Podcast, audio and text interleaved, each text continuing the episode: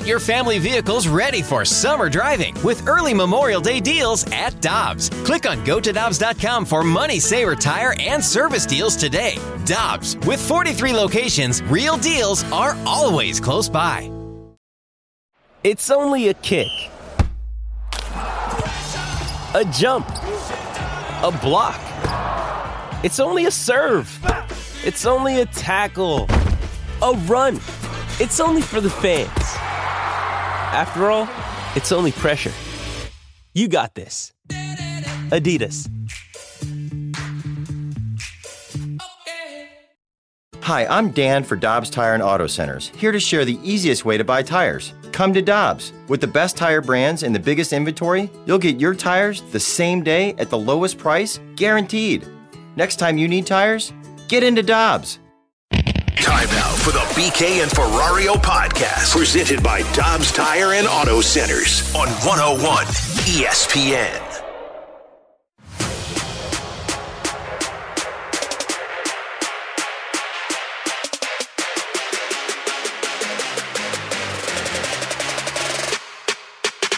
We haven't had that many road games in the last last month or so, so I, I don't even think it's in guys' heads. Um, no one's talking about it, that's for sure. We we know what we need to do to play play good hockey, and uh, we've been finding ways to win games uh, over the last last few weeks and whatnot. So I, we, you know, I think we can have that carry over here on the road and, and just kind of keep building our game. But I, I didn't know the road record until you said it, and I don't know if uh, many other guys in that room necessarily do, uh, just because we're not really focused on exactly what the record is today, but just building our game and, and continuing to get better.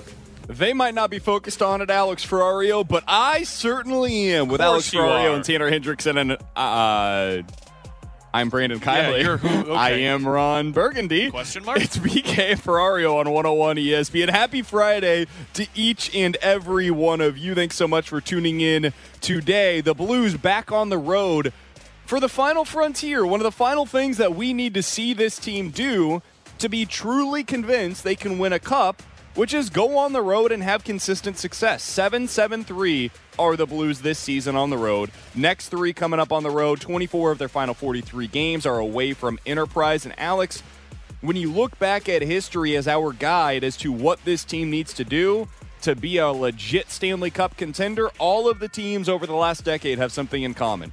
All of them have success away from home. The Blues currently have seventeen points in seventeen games on the road. The average team that won the Cup over the last decade finished with fifty-two points on the road. Blues have their work cut out for them. How do they start with some success tonight against Seattle? Man, they got to get this. They got to get this portion of their season righted. And you know, Justin Falk was right yesterday when he talked, and we just heard that cut. It feels like forever since they've been on the road. So. Uh, you know, luckily, I think this is an opportunity for them to start fresh and forget about what they've done on the road. But if you look at their last couple of games where they played Enterprise Center, I mean, one, you're talking about the Pittsburgh Penguins game, where that game was kind of ugly. The Winter Classic, which was an anomaly, but you still won that game.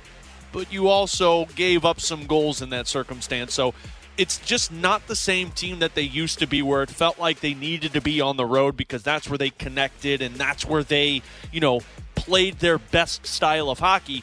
It's a little different right now. But I think to get back to it, I think it's something simple. And Sundquist said this the other day during the media session when he was asked.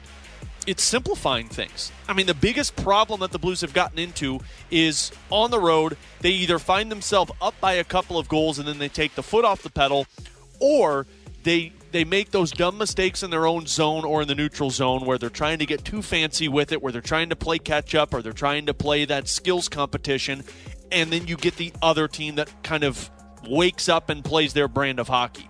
Simplicity is what makes this Blues team run. They have a simple style of north-south, dump the puck, chase the puck, go to work.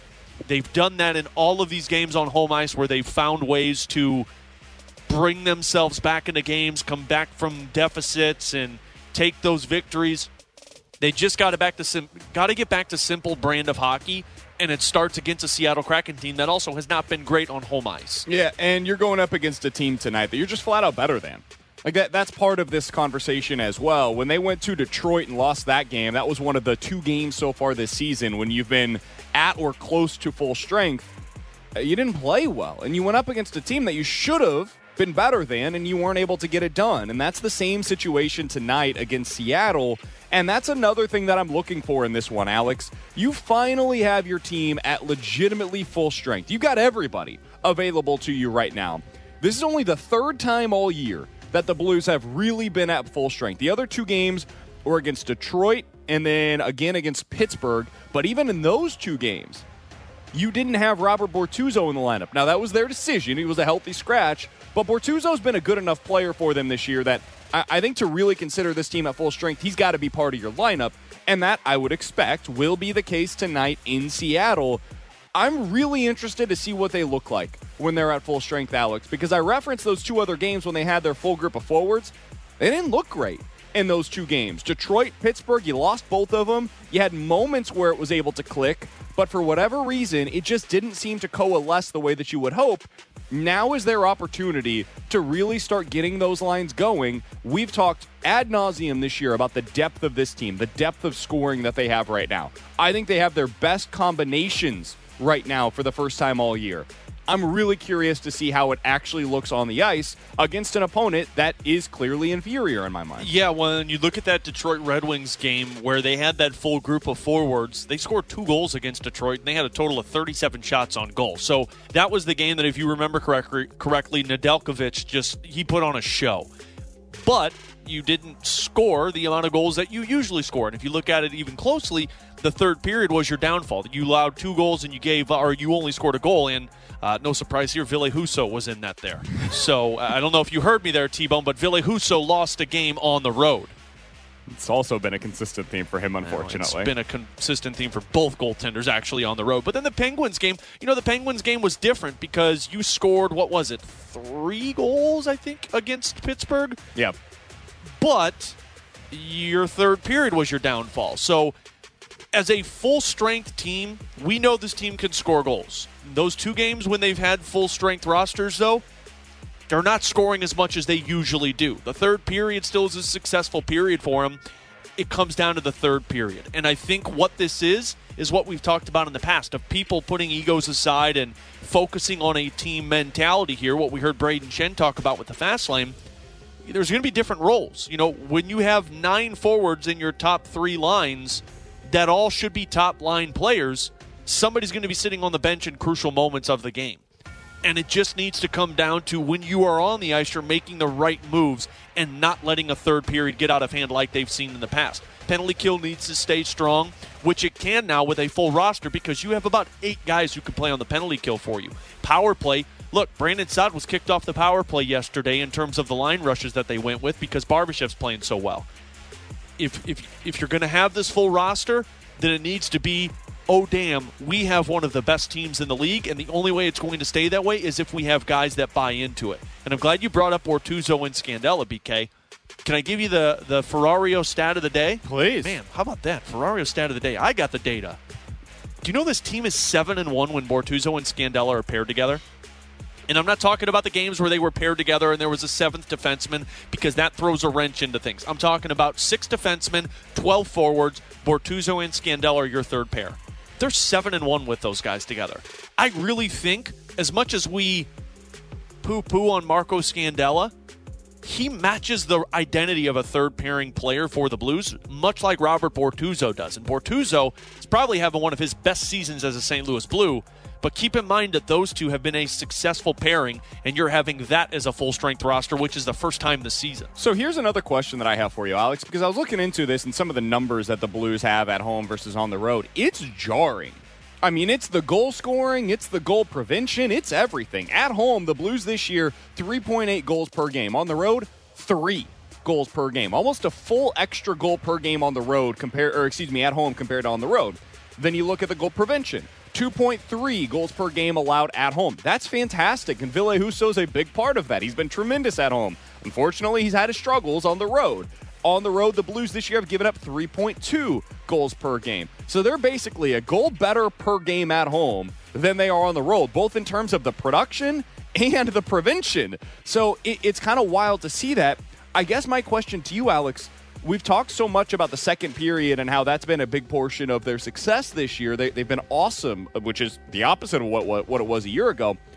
Is this about their line changes? Is this about the matchups? Do you think that that plays into it? What, if you had to put a, your finger on the pulse of what's gone wrong for them on the road, is there anything that's been a consistent theme in your mind, or is it just they, they got to start playing better? Is I, it that simple? I don't even know if it's they need to start playing better. It's just, like, again, you lost that game against the Detroit Red Wings, and Nedeljkovic stopped thirty-five of thirty-seven shots. Like, he was the best player in that game. You scored the first goal, you tied things up in the third period, and you let things get away from you. In that game, I think, if I remember correctly, Craig Berube talked about how, look, the focus just needs to be getting to the net more, getting more bodies in front of the net. So if there's an area that needed to be better when they were at full strength there, it's getting to the net more. And you talk about chemistry there, line chemistry a little bit with that. You know, you're trying to still figure out what worked well. I think it was after that game that we finally saw the Russian line together, so you didn't have the Russian line. You know, Thomas and Kyrou were separated at that point, and O'Reilly and Perron really didn't have their chemistry going. So this was a time in November where everything just wasn't clicking right. And then the Pittsburgh Penguins game, I think we all can agree, if Nico Mikkola doesn't put a cross-check to Sidney Crosby's face, he doesn't go into full God mode in the third period, and the Blues probably don't lose that game. But if there's one area that needs to be better, it's not taking penalties if you're going to focus in on that game, because you took five of them in that one and you gave up two power play goals. But it's also the dumb turnovers. Because remember, that game, there were multiple moments in the third period where the Blues would turn the puck over behind their net, leave it there, and then the opposition would take a chance. So if there's one area that needs to be improved if you're focusing on those two games, I think it's just getting a little bit more comfortable with your line chemistry. But that's why I'm so intrigued by this one tonight, B K. Because if all signs are pointing towards what the lines looked like from practice yesterday, you're going to the Russian line. They know how to play with each other. Saad Thomas and Kyrou had two of probably their best games when they played together. And then you got Perron playing back with O'Reilly, and O'Reilly's got newfound chemistry with Braden Shen. So if there's a common theme with those two road losses at full roster, it was line chemistry and not feeling like they were comfortable together. That's not a concern for me tonight going into this one. The Blues continue tonight against Seattle. We will continue previewing this with Ryan Clark, who covers the Kraken for The Athletic, coming up at eleven thirty. Pre-game coverage with Alex Ferrario begins at eight. It's late-night hockey over the next few Woo! days. Tonight in Seattle, Sunday night in Vancouver at nine o'clock, and then Monday night, the back end of a back-to-back at Calgary. That'll be an eight o'clock start, all of it right here on your home for the Blues, one oh one E S P N. Coming up next, the Cardinals are closing the gap with the Dodgers in one way, and I do think it's pretty significant. It's been the biggest issue that Cardinals fans have had with this team for years, and I think they might be turning things around in that regard. We'll tell you what it is coming up on one oh one E S P N. I'm Ron Burgundy. We're right back to the B K and Ferrario podcast, presented by Dobbs Tire and Auto Centers on one oh one E S P N.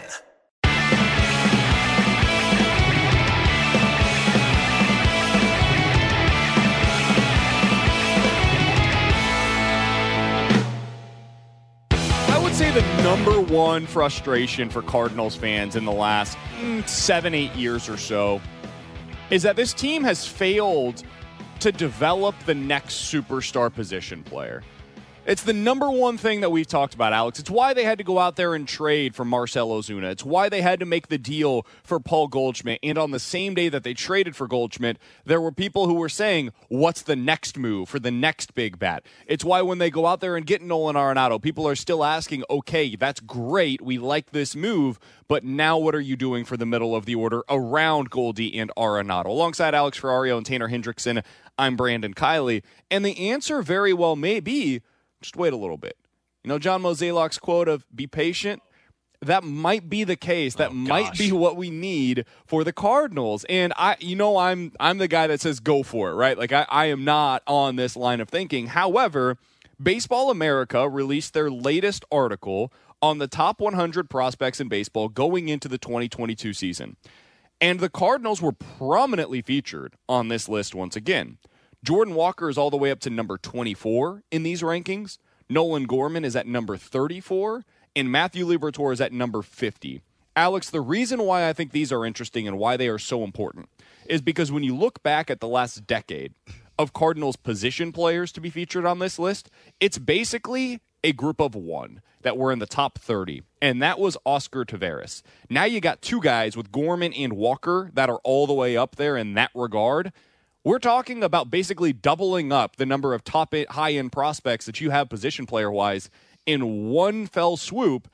If Walker is as good as this team thinks that he's going to be, if Gorman can make good on being a five or a six-hole hitter that can hit you twenty-five to thirty bombs, this team is finally going to have that next grouping of top-end position players that they can build around. Here's what John Mozeliak had to say. This was about a month ago, two months ago maybe, about Jordan Walker and how excited the team is about him. In terms of Jordan Walker, gosh, it's uh, enormously exciting. I mean, like, you think of, like, players at that age that have put up those kind of numbers since I've been here. You probably would say Albert Pujols, and the other one would be Oscar Taveras. And, you know, that's pretty high company here.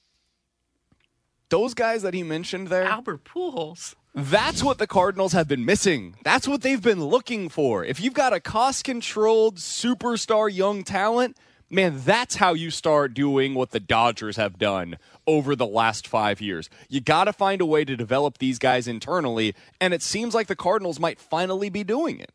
That, to me, is the key in all of this, because you look at what the Dodgers have done, and, you know, I remember doing the midday show with Stalter a few years ago, and Stalter talked about all that. That that is what the Cardinals are lacking to get to the point of the L A Dodgers, to be able to draft and turn those draft picks into top prospects in baseball, which result in them being Major League Baseball contributors, not guys who come up and have, you know, a cup of coffee and then they become bench players and then they become assets to other team. Randy Arozarena. They they need to be these guys. And if you look at for the the Dodgers, I mean, look at past history with this. I mean, when you talk about Corey Seager and Gavin Lux and Max Muncy and, you know, the pitching side. Will Smith, Cody Bellinger. Yasiel Puig for the longest time there, too. But, you know, the Dodgers' biggest thing is the pitching side of that. But I think we all can agree we're never concerned about that with the Cardinals. No. And they do have a Matthew Liberatore, which could, I don't know if he's ever going to be Walker Buehler, but he could be up there in that and conversation. You got Flaherty. You got Flaherty. You got Dakota Hudson. You got these guys that are there for you. It comes down to the bats. And if Jordan Walker, and you and I were talking, that Jordan Walker could more than anything become the number one prospect in all of baseball within the next couple of seasons. Yeah, Baseball America yesterday put out a list of the ten guys that are most likely to be the number one prospect when they put out this list next year, and Jordan Walker was at the top of that list. He was the guy that they believed this time next year, Jordan Walker is likely, not possibly, likely to be the number one prospect, not in the Cardinal system, but in all of baseball. You're, like he's he is going to be the next Wander Franco. The way that people talked about Franco before he came up for the uh, the Rays last year, that's what Jordan Walker's going to be next year. Think about that, Cardinals fans. You're going to have that guy that people are excited to see, that he's going to make his debut, and on SportsCenter they're going to be talking about the fact that Jordan Walker is now up in the big leagues. And that's and that's that's huge right here, because the difference is, like, when Oscar Taveras was at that peak of his career, he was the only one. And Jordan Walker's not the only one. Jordan Walker is just with Nolan Gorman and with Juan Yepez, who I know Yepez isn't on this list, but I think he was just outside of the top fifty, if I'm not mistaken. He was in the top one hundred. So this this T-Bone, in my opinion, is exactly how the Cardinals get back into the conversation of the L A Dodgers. Yeah, I'm with you guys, because it, you got to build with the cost control guys first, and then you can add to that and add to your weapons. And that's something the Cardinals never had. Is they've kind of been behind that eight ball of having to go acquire the Goldie, the Arenado. And with these guys coming up, and I get it, it's frustrating as a fan base because we're seeing all the texts of what happens. It's a couple years till Jordan Walker's here. I mean, Gorman's right on the cusp. You've got uh, Gorman, Yepez that are right on the cusp. There's a couple other pieces that maybe aren't those major contributors, like a Brendan Donovan, a Alec Burleson, that may not be major contributors, but they're going to be contributors to the team. But it's good to have these bats, because the pitching, I'm with you guys. I've never really had concerns about the Cardinals developing pitching. They have a really good track record of doing so.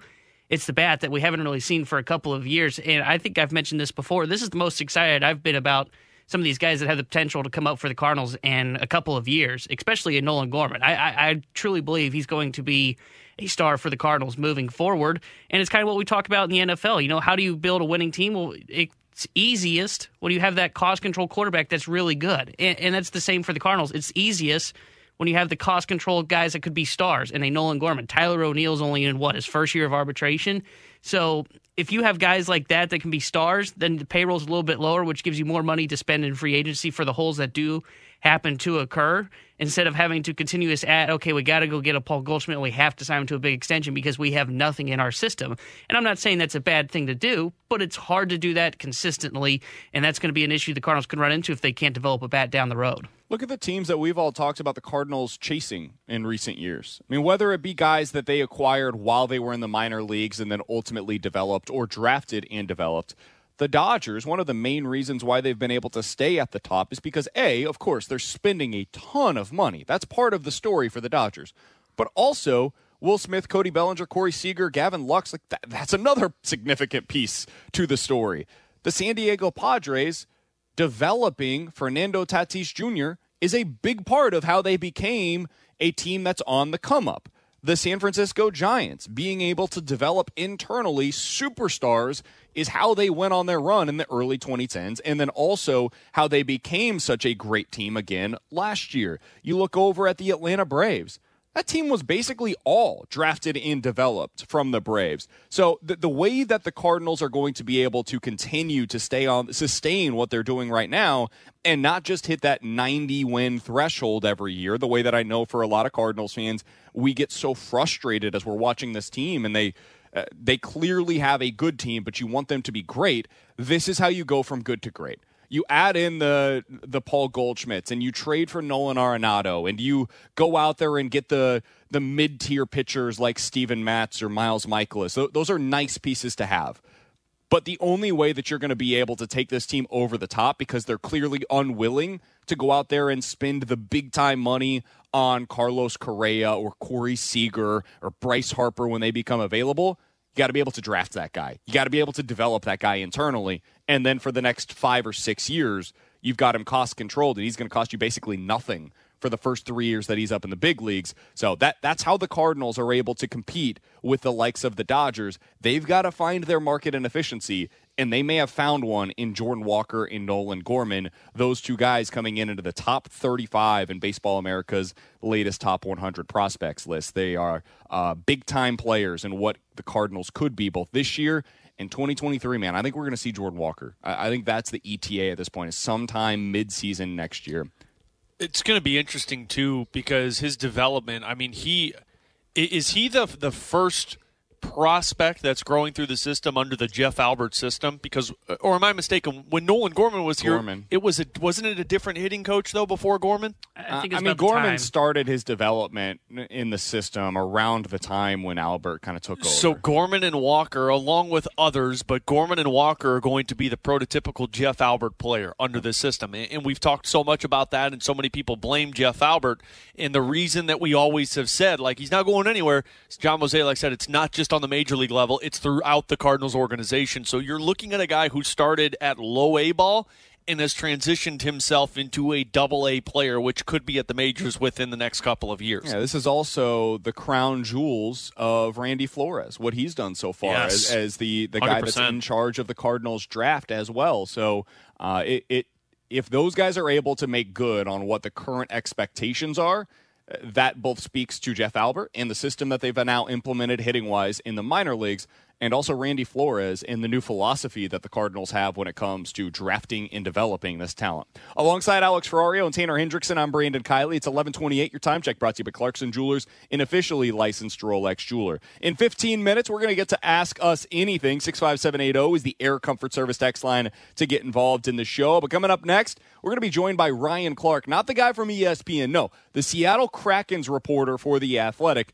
I want to ask him about Mark Giordano. What has he been this year for the Seattle Kraken? And does he think that Giordano or maybe Alex's favorite Mongoon, Jamie Alexiak, could become Bring available up. before the trade deadline? We'll ask Ryan Clark of The Athletic next on one oh one E S P N. We're right back to the B K and Ferrario podcast, presented by Dobbs Tire and Auto Centers on one oh one E S P N.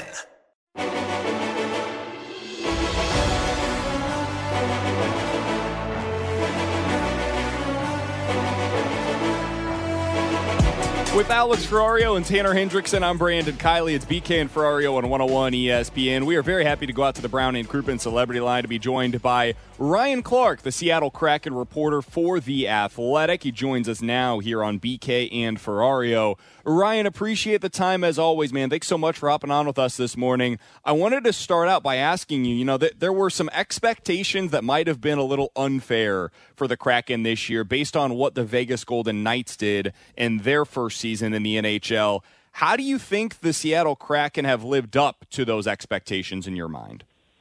It all depends on, honestly, who you ask, because there are people who said that this was never going to be Vegas two point oh, and you've heard that from the front office, players, you name it. But at the same time, people thought that they would be better than what they currently are. So, like, let's take last night's game.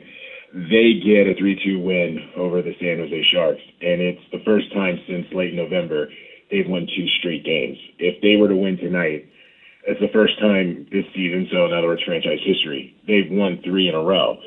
And so it's to say that, like, when you look at the way this team was built, there was a thought that if it's not a playoff team, it would be a team that would at least be around four eighty, maybe somewhat within striking distance of a wild card. Not where they are now, or right now, they are in this conversation of, are they going to be in the lottery for consecutive season? Well, and I think that makes this really interesting too, Ryan, and we appreciate your time today. Uh, you know, coming into this season, Philip Grubauer has underperformed for Seattle, the goaltending. But defensively, I mean, they've been without some impact players, but they have some big names on the blue line. Mark Giordano, Jamie Alexiak. If this team truly is fighting for lotteries, do you feel like it's going to kind of be a fire sale come trade deadline for Seattle?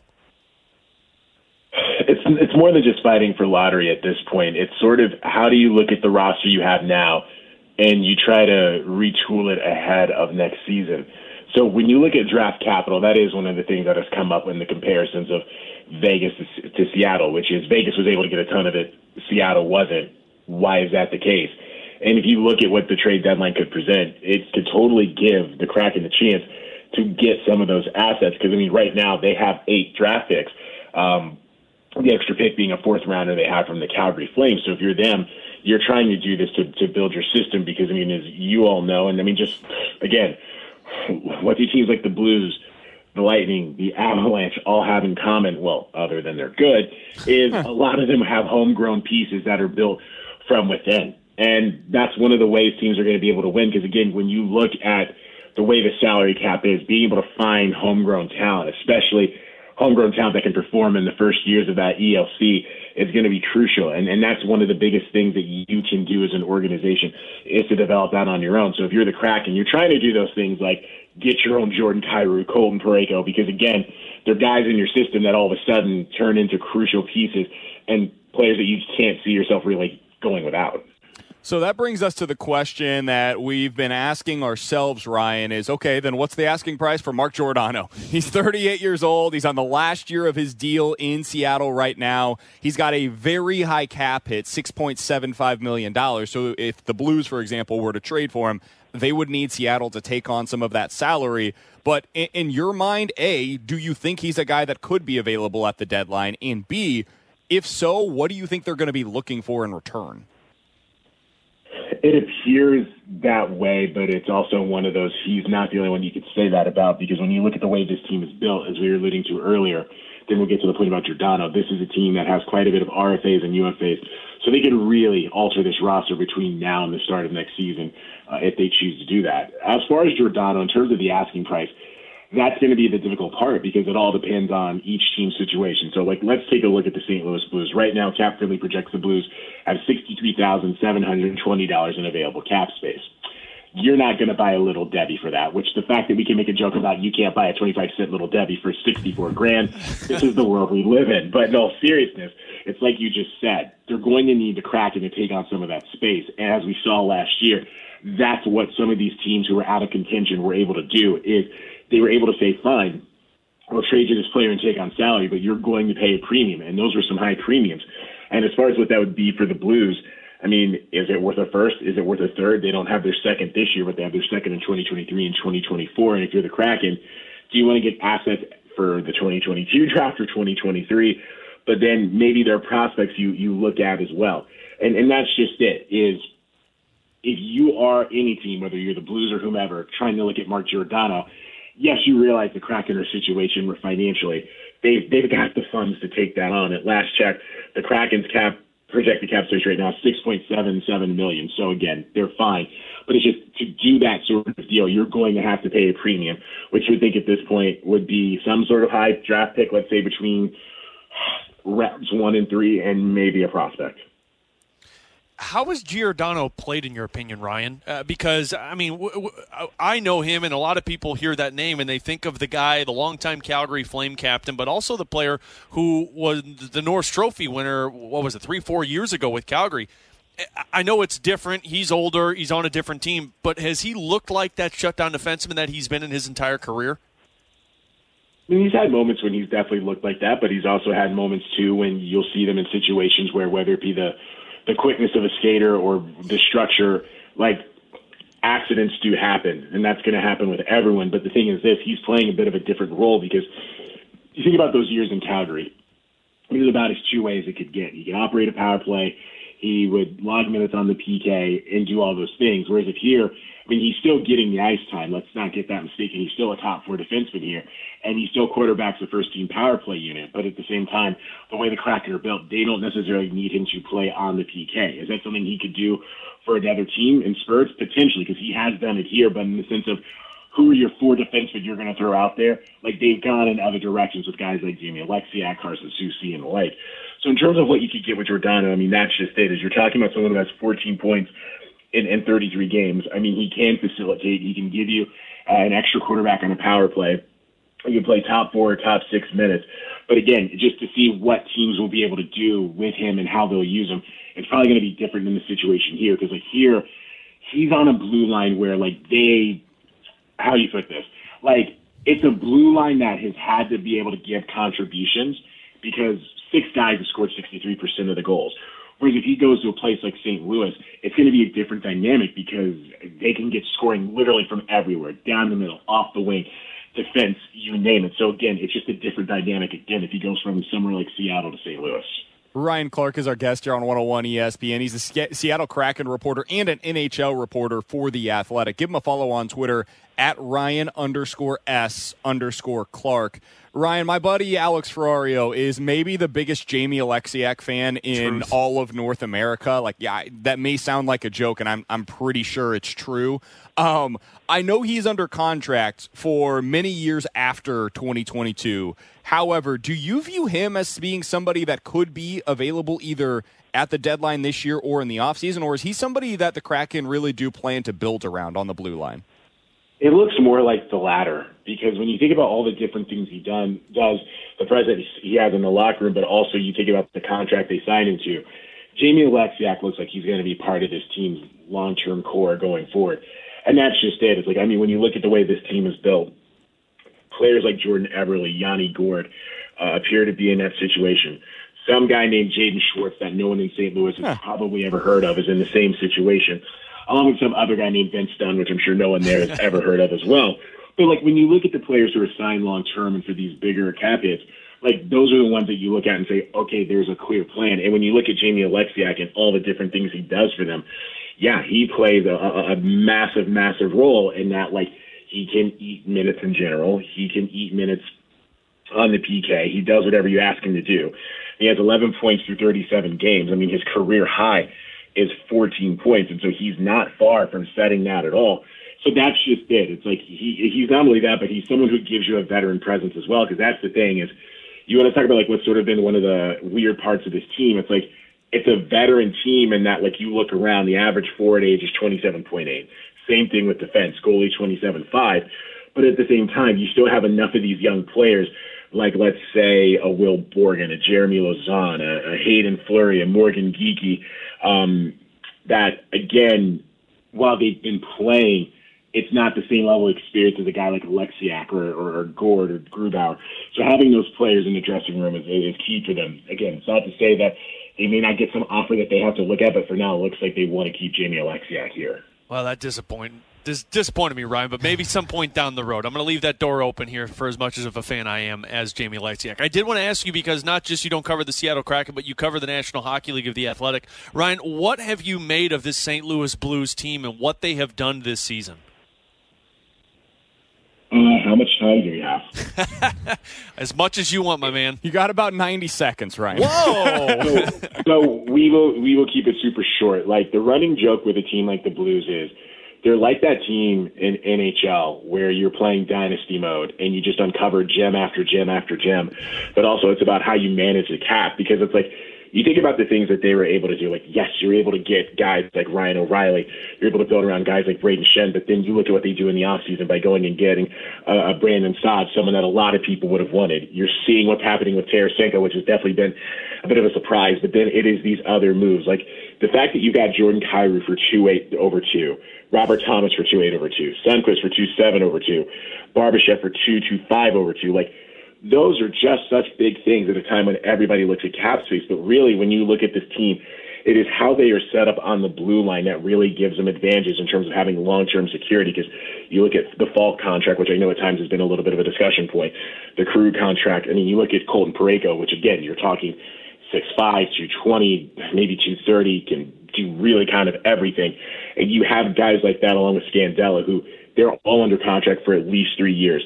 You look at what you've done with the Bennington deal. Pavel Buchnevich is another guy. Like, you look at what they've got going on in the system, and that's just it. It's like, this is a team that has found a way to not only be good for now, be good in the interim, and then we look at how they built from within. What makes you think they can't do this going forward? He's Ryan Clark. Check out his work over at The Athletic. He does really good work for The Athletic. Also, give him a follow on Twitter, at Ryan underscore S underscore Clark. Ryan, we appreciate the time, man. Enjoy the game tonight, and hopefully we'll talk with you again soon as we get closer to the trade deadline and maybe things start heating up between the Blues and the Kraken. No, absolutely. And at that point, we can all badmouth uh, Jeremy Rutherford, and he can't do a thing about it, so it'll be fun for everyone. Oh, we do that all the time, Ryan, yeah, that- so we'll make sure we do that even more with you next time. Fantastic. Thank you guys so much. Appreciate you, man. That's Ryan Clark joining us here on one oh one E S P N. It, it's funny because in so many ways, the Blues are the antithesis of the Saint Louis Cardinals. But the one common through line that both teams have is this idea of sustained success, right? The Blues and the Cardinals both believe that they can both be really good in the here and now and also sustain that over the long haul. And that is something that in both sports is incredibly difficult to actually accomplish. You look at some of the teams that have had the ups that the Blues have had recently, they also have the really deep valleys. Like the Chicago Blackhawks, for example. Yeah, they had their cup run, and now they're paying for it on the back end. This, the Pittsburgh Penguins, like they had their run, and now there are talks in Pittsburgh of, do we need to go through a little bit of a downward spiral here in the next few years? Not right now, but over the next few years, the Blues are trying their damnedest to be able to push that off as far as possible. And that's what Ryan Clark is talking about there, Alex, is they've done a really good job. And that's why everybody loves Doug Armstrong, of sustaining the success for as long as possible. Yeah, well, and just him talking about Mark Giordano, I saw a couple of texts on our Air Comfort Service text line saying a first and a good prospect, no way. That's that's the price you're going to have to pay for Mark Giordano probably, or maybe it's a second and a good prospect, because you're not only trading for him, you're trading for probably about four million dollars as well that you need Seattle to eat on that. And just like, and remember, you're trying to get rid of Marco Scandella too if you're going to acquire a Mark Giordano. So that's why these trades are going to be very difficult. Giordano makes sense, but it's going to be costly if you want to acquire that person. Yeah, you're asking the Seattle Kraken to take on, hey, ten million dollars from Marco Scandella over the next three years. Can you please eat another three million dollars of that contract? So we're essentially getting him for free in terms of what you're getting with the Giordano contract. And also, uh, we're going to need to send you like a first-round pick. Is that enough for you to take on all of that cap? Seattle's going to say no. We've got better offers out there available to us, where another team is just trading us straight up a first-round pick for Giordano. They're taking on all of the money in that deal. So you're going to have to include probably something else in that deal. And that's where it gets expensive, and that's where you got to decide, okay, does it make more sense to go that route for the potentially better player in Giordano, or do we call Montreal and take on a guy like Ben Sherratt, who is cheaper, probably not nearly as good, is definitely not having as good of a season right now as Giordano does. But that, that those are the kinds of decisions that when we get closer to the deadline, Doug Armstrong's going to have to make if he wants to improve this blue line. I want you all to understand uh, something, that we're living in a life that on December nineteenth in two thousand seventeen, uh, the Blues could have acquired uh, Jamie Alexiak for a conditional fourth-round pick. Along with Alex Ferrario and Taylor Hendrickson, I'm Brandon Kiley. In fifteen oh, minutes, Chris Kerber made a comparison for what the rest of Ivan Barbashev's career could look like.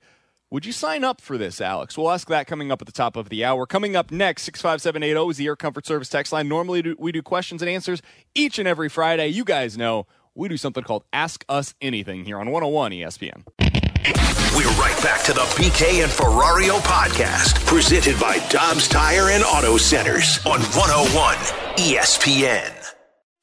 You've got questions. We may have the answers. Maybe? Text now to six five seven eight zero. It's B K and Ferrario's Questions and Answers on one oh one E S P N.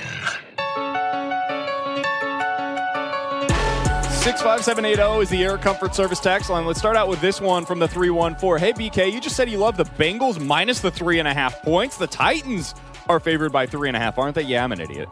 Um, if I said the, t- the, no. the Bengals minus three and a half, what I meant on. to say, of course, was the Titans minus three and a half. I like them straight up. I like them against the spread this weekend. With Alex Ferrario oh and Tanner Hendrickson, I'm Brandon Kiley. six five seven eight zero is the Air Comfort Service text line for Ask Us Anything. Hey, our role-playing played off. Adam Schefter reporting the Broncos are interviewing Eric Bieniemy. Really? That's who I picked. Not Dan Quinn, Tanner. Mm, well, Tanner never had a chance, let's no, be honest. He didn't. Uh, six five seven eight zero is the Air Comfort Service text line. If you've got a question for Ask Us Anything from the three one four, guys, what is your favorite thing that your wife cooks for you? I'm guessing this is for me and Alex and not for Tanner. Oh, man. Darn. Sorry, T-Bone. What's the favorite thing you cook for your wife? Um... Nashville hot chicken. What is your favorite Sore thing subject. that your wife cooks for you? Uh, my wife makes these um, these tostadas, which are phenomenal. It's black beans and onions w- on top of a tortilla, and then it's got some jalapeno and some. Uh, I'm actually more of the cooker than my wife, though. Like, Same. I'm the one that does a lot of the cooking, but that's one thing that she makes that I think is is phenomenal. So that's one I would pick. So my wife actually does a really good job with chili. Uh, I know that we've oh, made yeah. a lot of jokes about chili. My wife does too, actually. Uh, but she does a really good job with that, so it would probably be the number one thing on my list. Tanner, we're not going to go to you for this one from the three one four. Hey, B K, what happened to the Danny Mac show with B K? Uh, if you haven't heard, uh, me and Danny Mac talk about this in the past. Dan decided that it was just going to be too much this year, uh, which is completely understandable given the fact that they are going to be traveling. Uh, there's just uh, there's a lot of things, wires that could be crossed. When he's on the West Coast, for example, and he's got to do the Danny Mac show at eight a.m. after having a game that goes until midnight Central Time, that's an unbelievably quick turnaround, and he's going to be in a hotel that might not have good Wi-Fi. It's just a tough situation to be able to do a Monday through Friday show every single day. So it was just too much. And we had uh, Tim McKernan that became available, and he's doing a really good job from ten to eleven. So um, that's, that's kind of how that went. So now we're – I will say, just for – for our show, the eleven to two, the working situation is much easier now because we're able to actually talk to one another before the show instead Actual of show prep. Tanner producing the Danny Mac show, me producing our show, and then going into the studio with Dan, Alex doing the the blue stuff before our show. It it's become a much better working situation for all of us. So Uh, this has worked out very well. six five seven eight zero is the Air Comfort Service Other text line. I got to see you more. For Ask that Us one, Anything. That is a big problem. Yeah. That hurts. We love each other. He got, comes in with his attitude like, oh, what's up, boys? I'm the, like, look, man, it's way of, too hey, damn early for this. Let's, not only that, the worst part is he says hi to us twice, and it's really yeah. awkward. Like, what do you say like, the second like, time? Dude, once is enough, okay? I've been uh, taking a lot of Mucinex this week. I have a bit of a cold. No, not COVID. I've been tested multiple times. Uh, and as a result, uh, I sometimes forget things, Alex. or I, I can, say that the Titans are tell. a three and a half point underdog. I can tell. From the six three six, guys, when sipping on whiskey, are you neat or on the rocks? Oh, I'm on the rocks. It's usually on the rocks. I don't really? think I've ever. I don't think I've ever really had a neat whiskey. Really? Yeah. It depends what I'm drinking. I can do it both ways, but if I'm going with on the rocks, it's typically like two ice cubes is what I go with. That's my uh, personal preference. Oh, you're one but, of those guys. Two ice cubes. If you put three ice cubes in, I'm going to send it no, back. No, no, no, no. I'm not that. Typically, if I order on the rocks from a restaurant, I'll ask them for ice on the sides. That way I can determine how much I'm putting Ho in there. Hold on. You ask for yeah. ice on the side? Yeah, it's easier. That, oh that is such a weird. If I was your waiter, oh, my gosh. Uh, Tanner, are you a whiskey on the rocks or a whiskey neat guy? I like my whiskey neat because I think there's more flavor in it, so that's why I do neat. I I can do rocks, but I would prefer it just be neat. If I'm going neat, I'll a lot of the times I'll go, like if, it, if I'm tasting it for the first time, neat first, and then I'll put a couple of drops of water in there. Uh, it opens things up a little bit. From the six one eight for Ask Us Anything, guys, why isn't there a crossover anymore? Uh, I don't know. They told us after the new year we don't have a crossover anymore. And... that's why we don't do them anymore. They were sick of us cutting into other shows' times. Um, six five seven eight zero. I never did the crossover. Uh, six five seven eight zero is the Air Comfort Service text line for Ask Us Anything. Uh, let's do this one from the three one four. Hey, guys, whenever you guys have a guest on the phone, for example, somebody like Wayno or David Perron, do you guys pay them to join you, or is it just because you asked them and they said yes? Uh, kind of depends. Some guys will do it for charity. Um, some guys will do it as a weekly paid appearance. Others just enjoy coming on. Like, for example, later on today, we've got Mike McKenna joining the show. He's a fantastic human being, and let's, let's be honest here, we're the midday show. We don't have a massive budget to be able to throw, in a, throw around to guests. Um, he just joins us out of the goodness of his heart, which is awesome, but it just kind of depends on the guest and whether or not...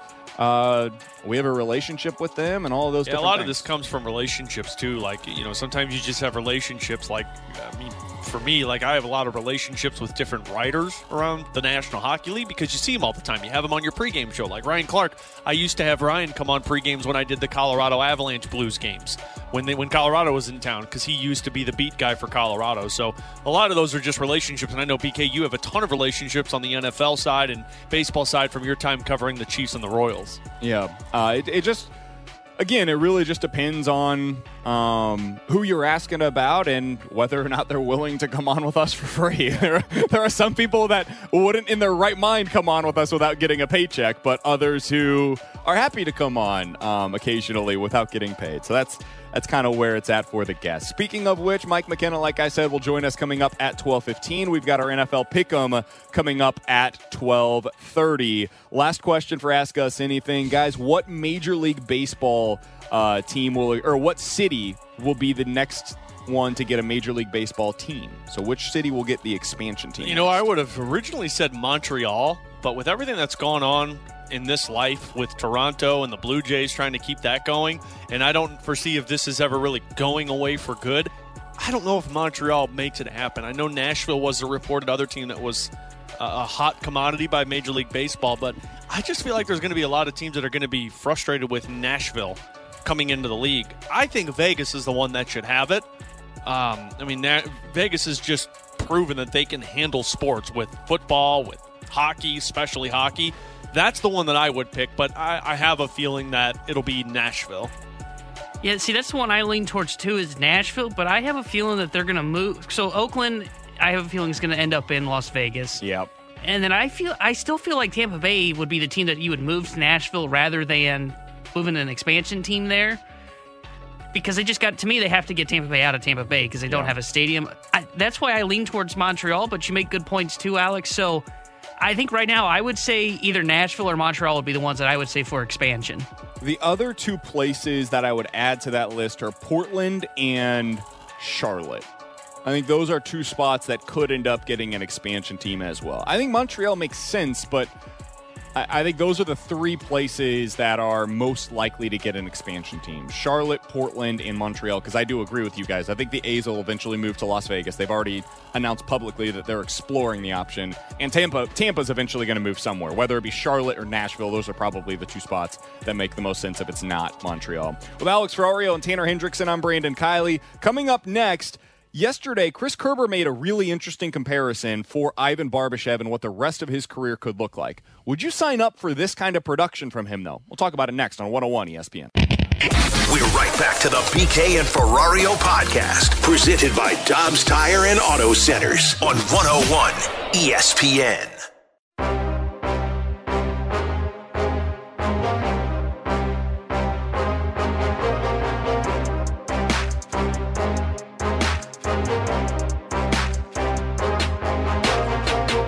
That's Alex Ferrario. He's Tanner Hendrickson, and I'm Brandon Kiley. So yesterday I was listening to the Fast Lane, and normally I, when I hear Chris Kerber, I don't expect him to compare current players to former players because that's something yeah, that that's a lot Ferrario's of Ferrario's job. Yeah, that's that's something we recklessly like Colin Oates.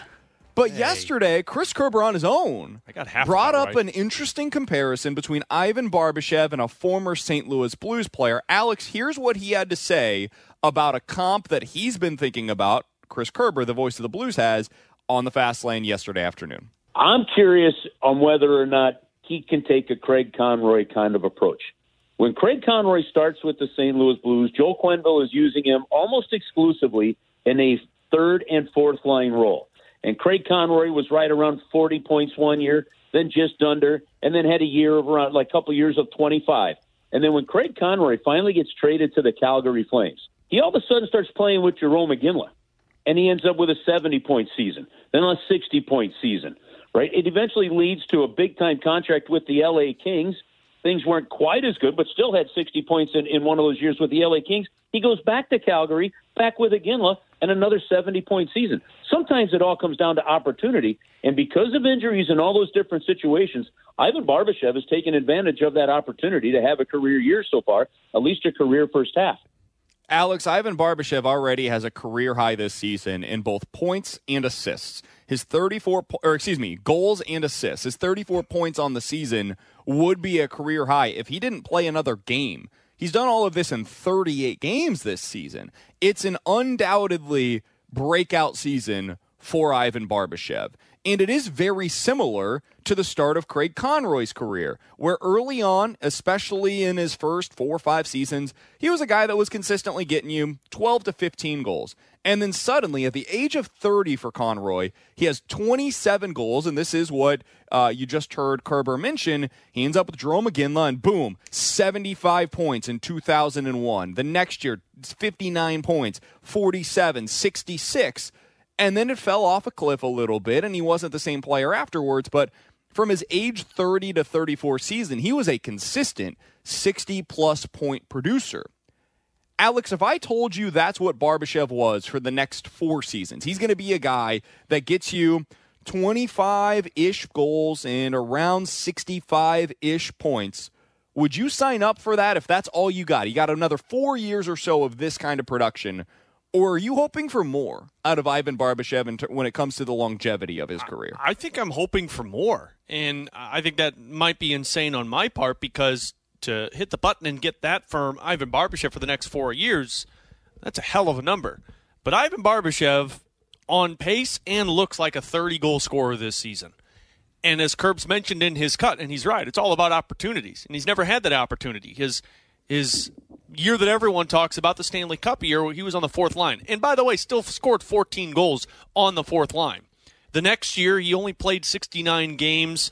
It was the shortened season. Still picks up eleven goals in a fourth line role. And then, of course, last season, he dealt with injuries. This is what Ivan Barbashev is. And the reason that I wouldn't hit that button and the reason I would want to see if there's more there is because he's going to be a top six player for you in the next three to four years. Like, for the next three or four years, he's a top six player because the uncertainty of David Perron, the uncertainty of Vladimir Tarasenko is going to open up holes on the wings. And Ivan Barbashev, as a guy who can score goals, playing the wing with either a Ryan O'Reilly or a Robert Thomas, that opens up the possibility for a huge amount of goals. And by the way, those two guys that I just mentioned won't be on the power play also. So that means there's opening up two spots on the power play. Barbashev goes to the front of the net. I wouldn't hit the button because I think there's more from Ivan Barbashev. His final year in juniors, he scored forty-five goals in fifty-seven games. Damn. This guy is a goal scorer. And under Craig Berube, I think he can be a thirty-goal scorer, at least a twenty-five-goal scorer consistently. But I'm not going to hit the button because I think there might be more there. I think I would hit the button.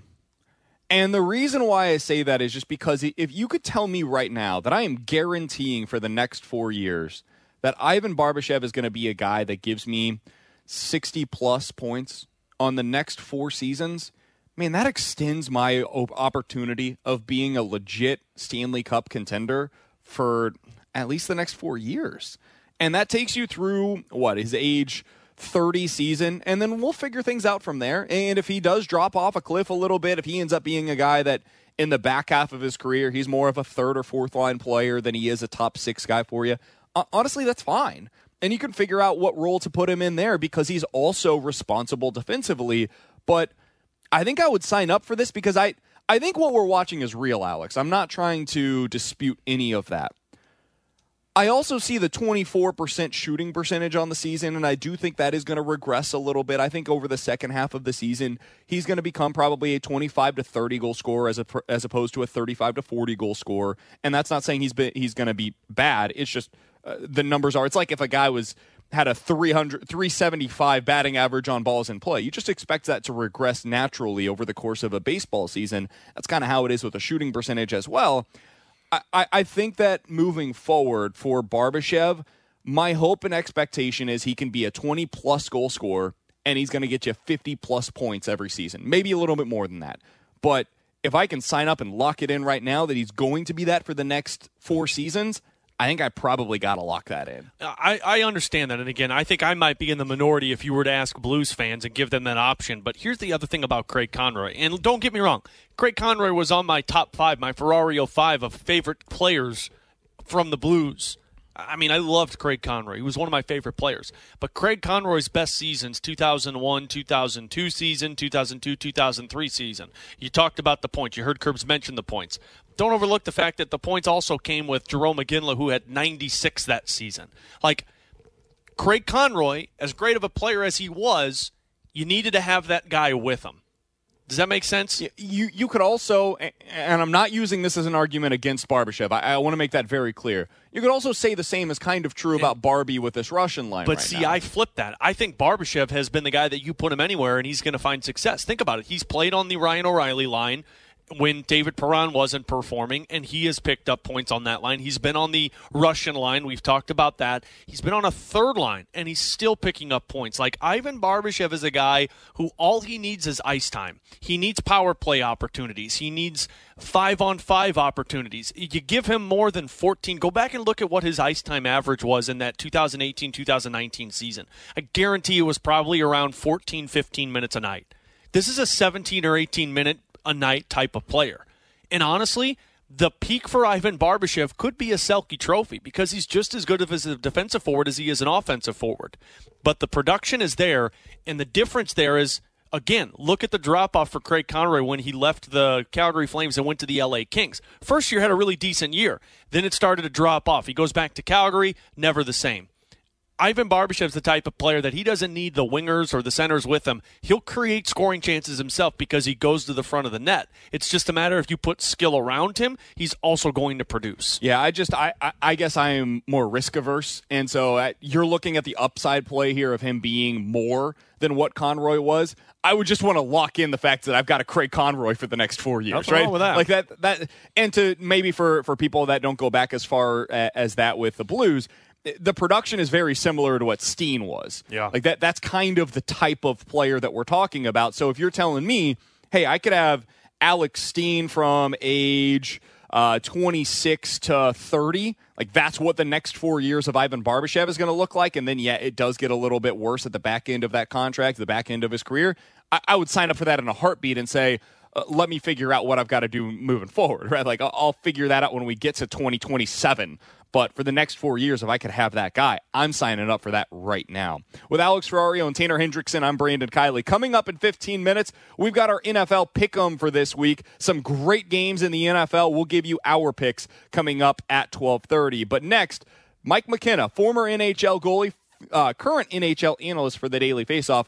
I want to get his thoughts on what we're watching right now with Ville Husso, and how does a team get back on track on the road when they've had some road woes the way that the Blues have? We'll talk to McKenna about that next on one oh one E S P N. We're right back to the P K and Ferrario podcast, presented by Dobbs Tire and Auto Centers on one oh one E S P N.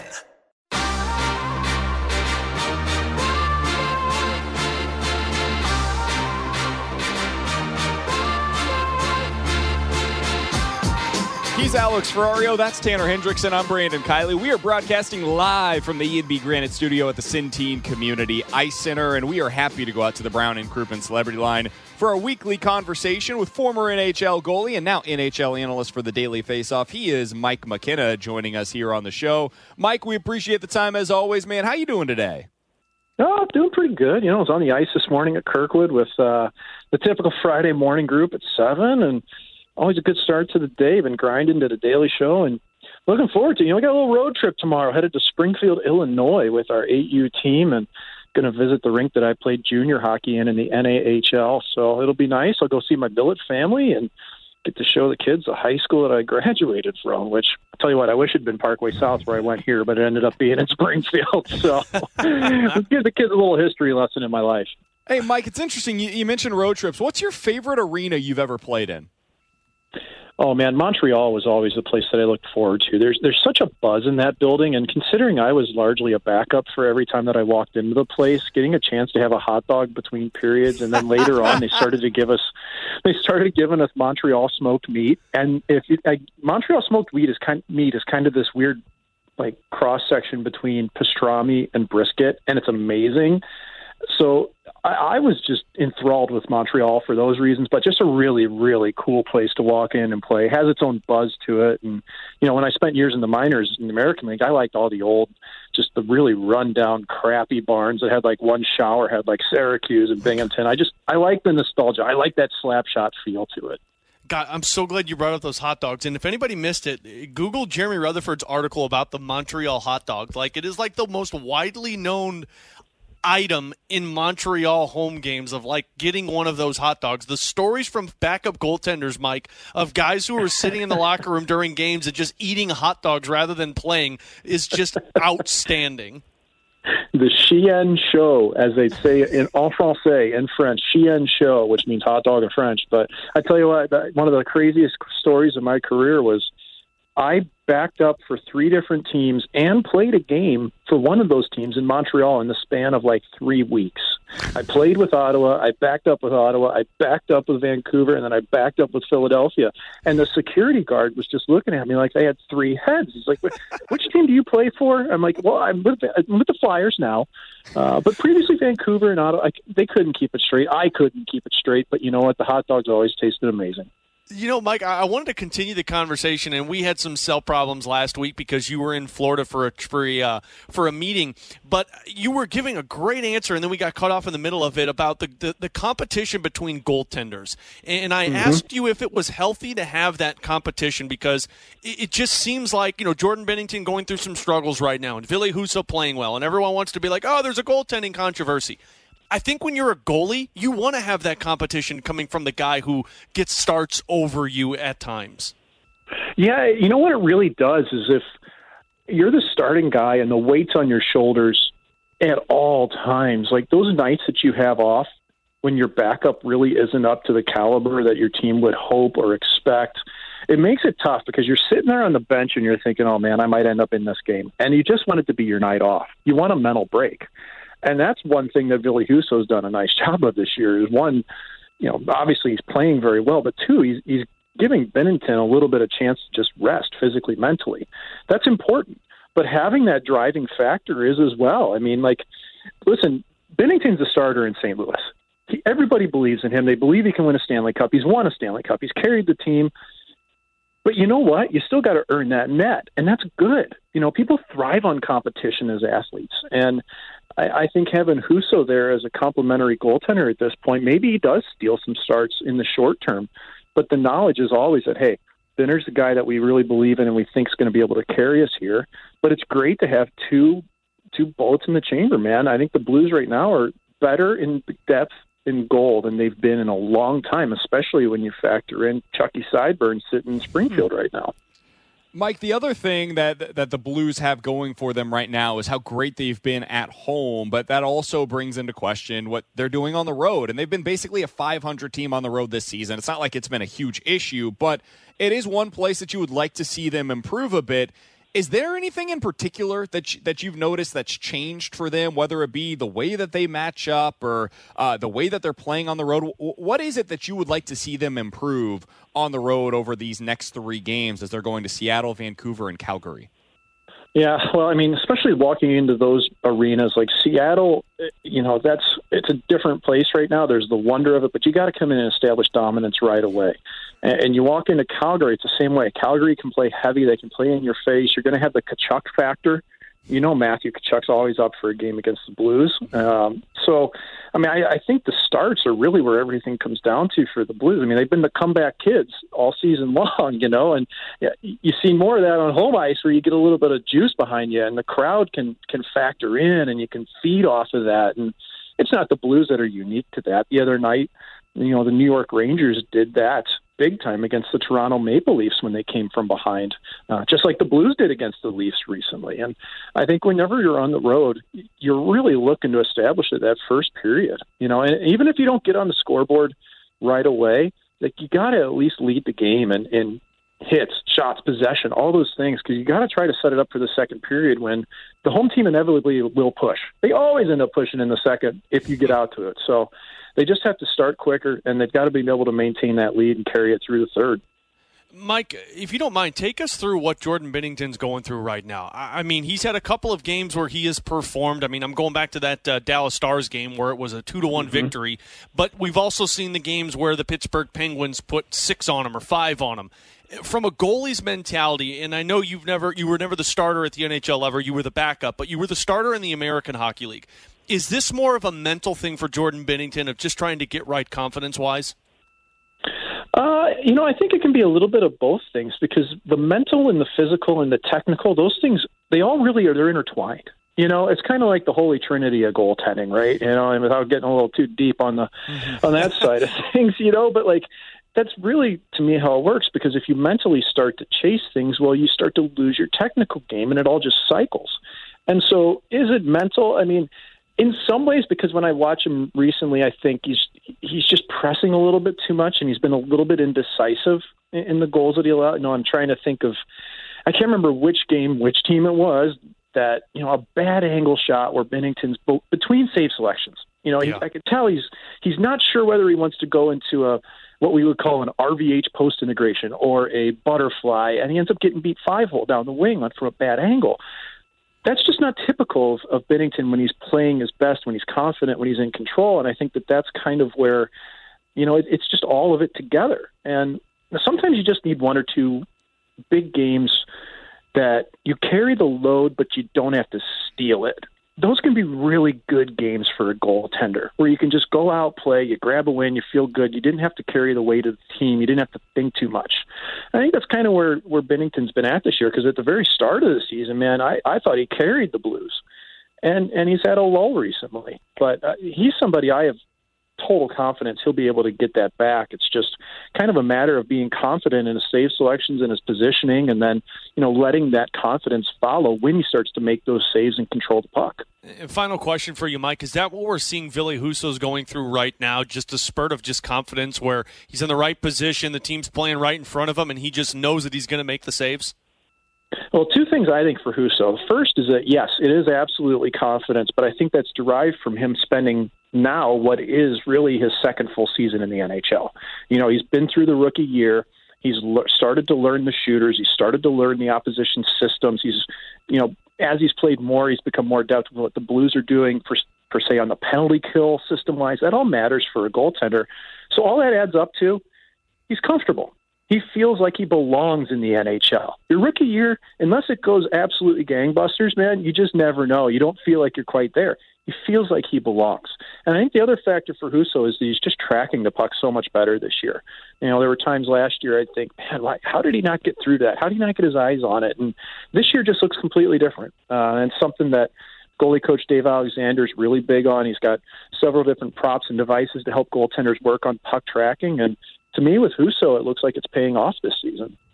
He's Mike McKenna, former N H L goalie, now an analyst for the Daily Faceoff. Give him a follow on Twitter, Twitter rather, at Mike McKenna fifty-six. Mike, we appreciate the time as always, man. Enjoy yourself in Springfield this weekend. We'll talk with you again next week. That sounds good. Enjoy, everybody. Can't wait for next week. Thanks for having me on. Thanks, Absolutely. Mike. Thanks, as always. That is Mike McKenna joining us here on one oh one E S P N. It goes back, what he just said there about Huso, to a conversation that we had recently, Alex. You were talking about how last year it, it seemed like he would give up an uh, an easy goal early in every every he start that he up had. The first shot goals, pretty much, like it felt like every other start for him. And this year it's been the opposite. He's been getting off to fast starts, and then he just sustains it throughout the game. And that's the biggest difference. Like if you're able to just get off to these good starts and you have some confidence and you sustain that throughout, well, now you're watching what Ville Husso can be, and what the Blues are hoping is that, hey, uh, if we can get Jordan Binnington doing that as well, hey, man, now, now we're cooking with some gas. And also, don't overlook what Ville Husso has said over these last couple of starts of why he's been so good in net. And he said a lot of it comes back to the I, the opportunities I've had to practice and work on my things with David Alexander. Binnington really hasn't had that. Binnington's been getting the net, or the time he's had off, it's been pretty much a game the next day or the day in between where the Blues have had practices. Or COVID.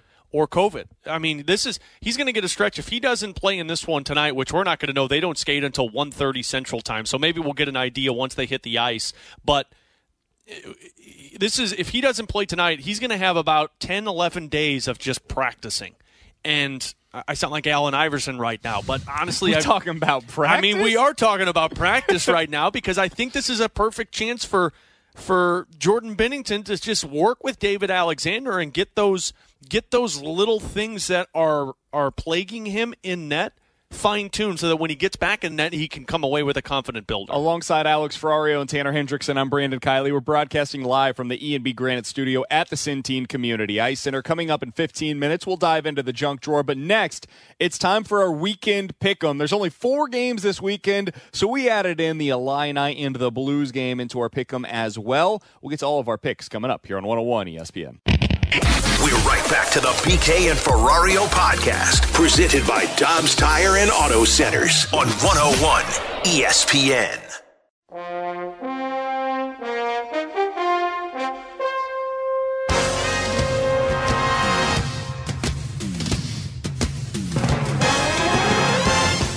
He's Alex Ferrario, that's Tanner Hendrickson, I'm Brandon Kiley. We continue our terrible picks for the week with our weekend pick'em. It's no longer just the N F L pick'em because there are only four games and we've got six picks to make. So we added in the Blues versus the Kraken. Blues significant favorites tonight in Seattle, a game you'll hear right here on your home for the Blues, one oh one E S P N, and the Illini taking on Maryland oh, without Kofi Coburn, no, though. No, so we've no, got that one. The Illini are four and a half point road favorite in that game. Alex has the first pick in terms of where he wants to select. He's going to be picking second. Tanner's going to get the back-to-back picks third and fourth. I will have the first pick. Who's the leader in this, of this week's pick'em? We're not talking about that oh, that's right, right now. Alex Ferrario. And Alex, my favorite pick of the week is the Green Bay Packers minus the five and a half points at home against the forty-niners. I think people are getting out over their skis a bit. Damn. With the love for San Francisco. Their quarterback is hurt. He has a broken finger, and he has a hurt shoulder on his throwing shoulder. That seems sig- relatively significant when you're going into Green Bay when it's going to be less than five degrees outside. So I'm going to take the Packers, who have been the best team in the league, the most consistent team in the league all season long. They've got the M V P at quarterback. I understand they're going to have a tough time slowing down that forty-niners running game. You're going to have to do more than run to be able to beat Aaron Rodgers in Green Bay. I like the Packers minus the five and a half. So your first pick, the, the first overall pick is Aaron chokes in the playoffs Rodgers. Yeah, the guy that has, in his career, had one of the best playoff quarterback ratings, ratings rather, in the history of football. What? That's the guy I'm going with. What did he do in the playoffs last year? Oh, that's right, choke. He was fine. His defense gave up like two hundred yards against the forty-niners a couple of years I'm ago. That was their problem. Easy over there, B K. Don't get too sensitive. I'm not taking a hit at your boy Justin Herbert. All right, Alex, you're My up with pick, the second overall pick. The championship pick, boys. I'm going to save the N F L. I'm not touching college basketball. I'm going to save the N F L, and I'm going N H L. Shocker. I, I know. Who could have seen that coming? I'm picking hey, the Hey, bo- ta- what, hey, Alex. What? What?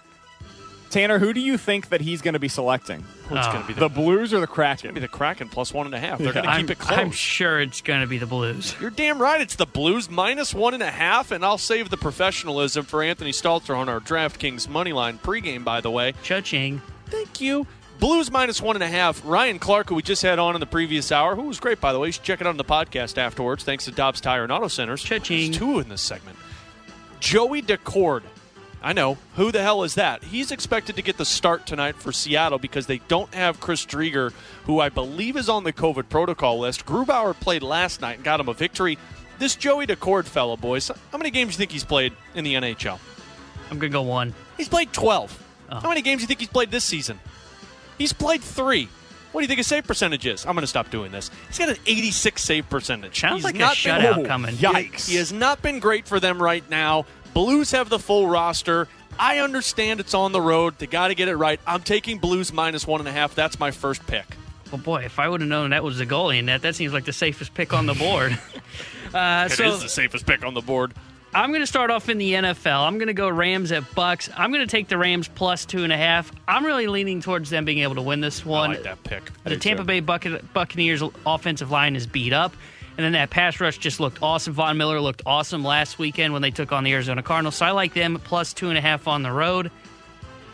And I'm kind of torn here because without Kofi Coburn, I don't know if I trust taking the Illini.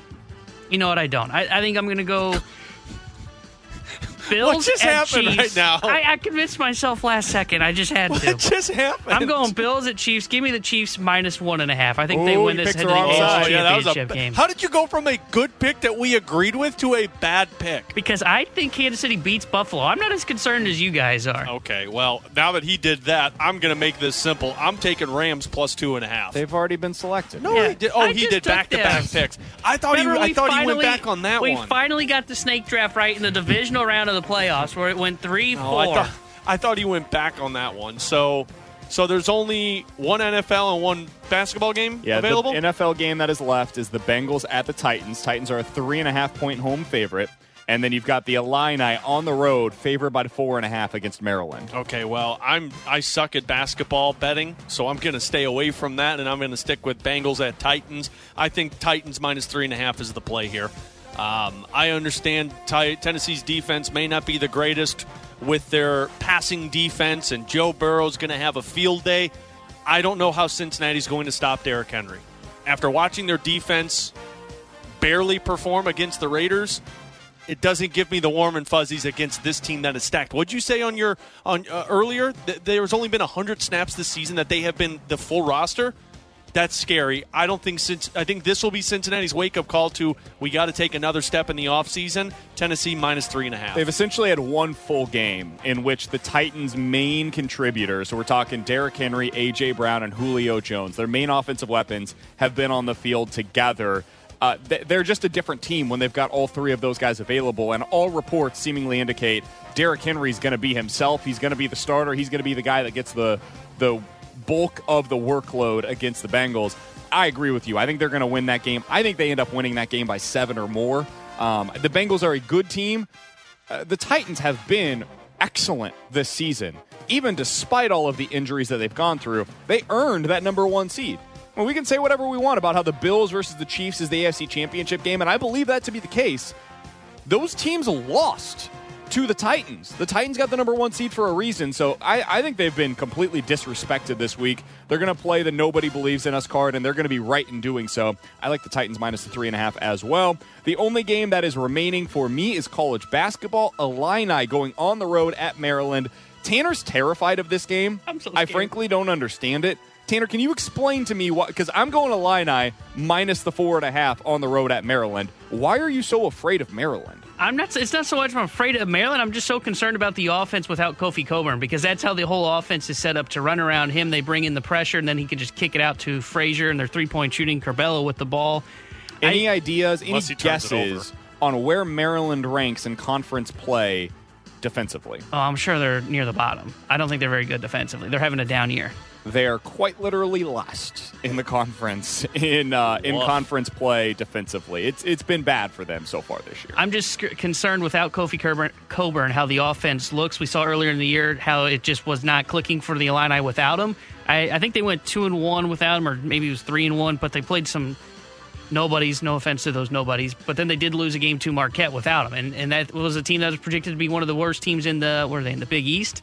And they lost to them, and it was turnovers that were a problem. They've settled down the turnover thing, but I'm still concerned with how Kofi Coburn, how the offense looks.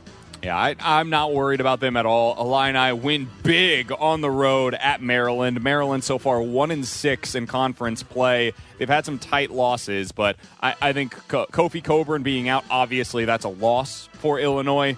Andre Corbello's back, though, and you know that's my boy. I'm excited to watch what he looks like as the main contributor offensively. Illini get a big win on the road tonight. So we don't have any Mizzou picks against Maryland for our pick'em? No, no. Those oh, would be man. easy. You just take the spread on whoever they're playing. I don't appreciate that comment, but, but it was I actually had a difficult on. time disagreeing with it. Alongside Alex Ferrario and Tanner Hendrickson, I'm Brandon Kiley. So our picks for the weekend, I've got the Packers minus the five and a half points at home against the 49ers. I've got the Illini on the road at Maryland. Alex has the Blues minus one and a half tonight against Seattle, and he's taking the Titans as the favorite at home against the Bengals. And Tanner has the Rams plus two and a half and the Chiefs minus one and a half. So if you want to bet those, go ahead and go with us. If you want to uh, fade us, you can do that as well. Coming up in fifteen minutes or so, is there any scenario, any, in which it would make sense for the Blues to trade Ville-Husso at the trade deadline? I say no way. Alex says, eh. Maybe. Here's the scenario in which it would. He'll tell you what that is coming up at one o'clock. But coming up next, time for the Junk Drawer here on one oh one E S P N. We're right back to the B K and Ferrario podcast, presented by Dobbs Tire and Auto Centers on one oh one E S P N. Let's open it up. The Junk Drawer with B K and Ferrario.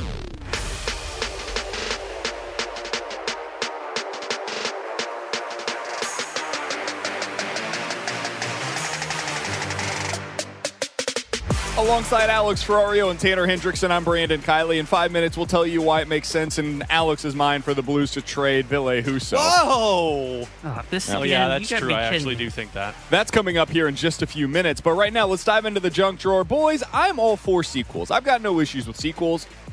I'm not necessarily in favor of them forty years after the original came out, though. Sometimes you can just let a classic be a classic, and it can stand on its own accord without needing to find out anything more about that story. There was a report, though, earlier today that the one and only A Christmas Story is getting a sequel.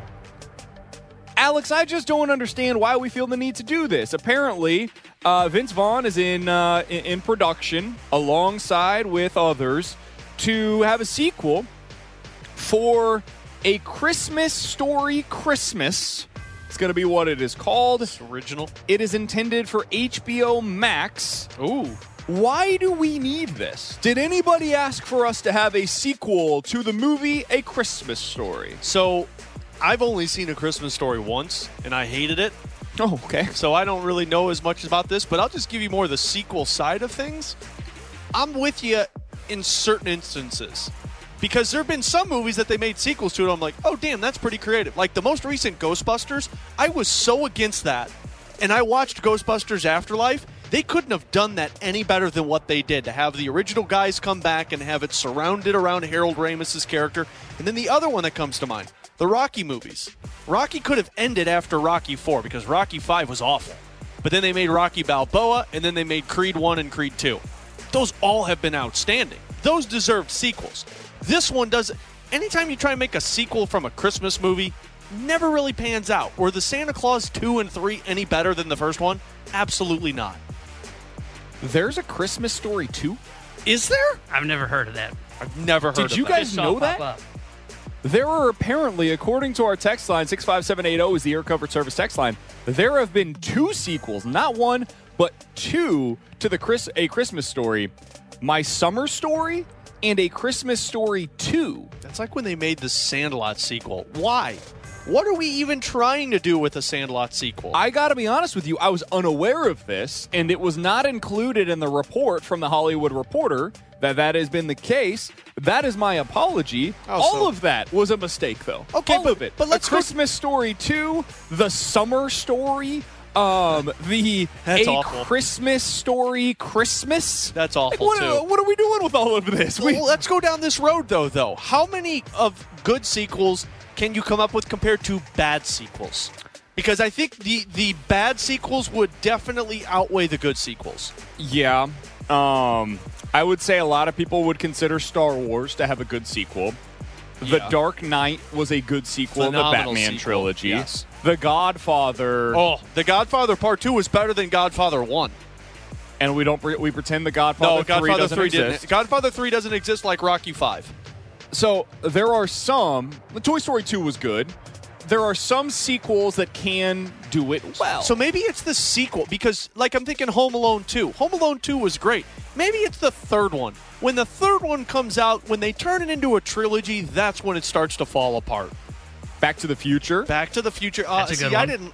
I didn't really like two. Two was okay. Well, I don't remember one, what happened in two. Two was when he went back, or they went to the future, obviously. Oh, and yeah, yeah. Makes sense. The, the Bourne series, oh, Jason those, Bourne. Those, those movies are good. Those weren't very good. You didn't like it? Oh, I love really? the Bourne movies. I liked Creed two.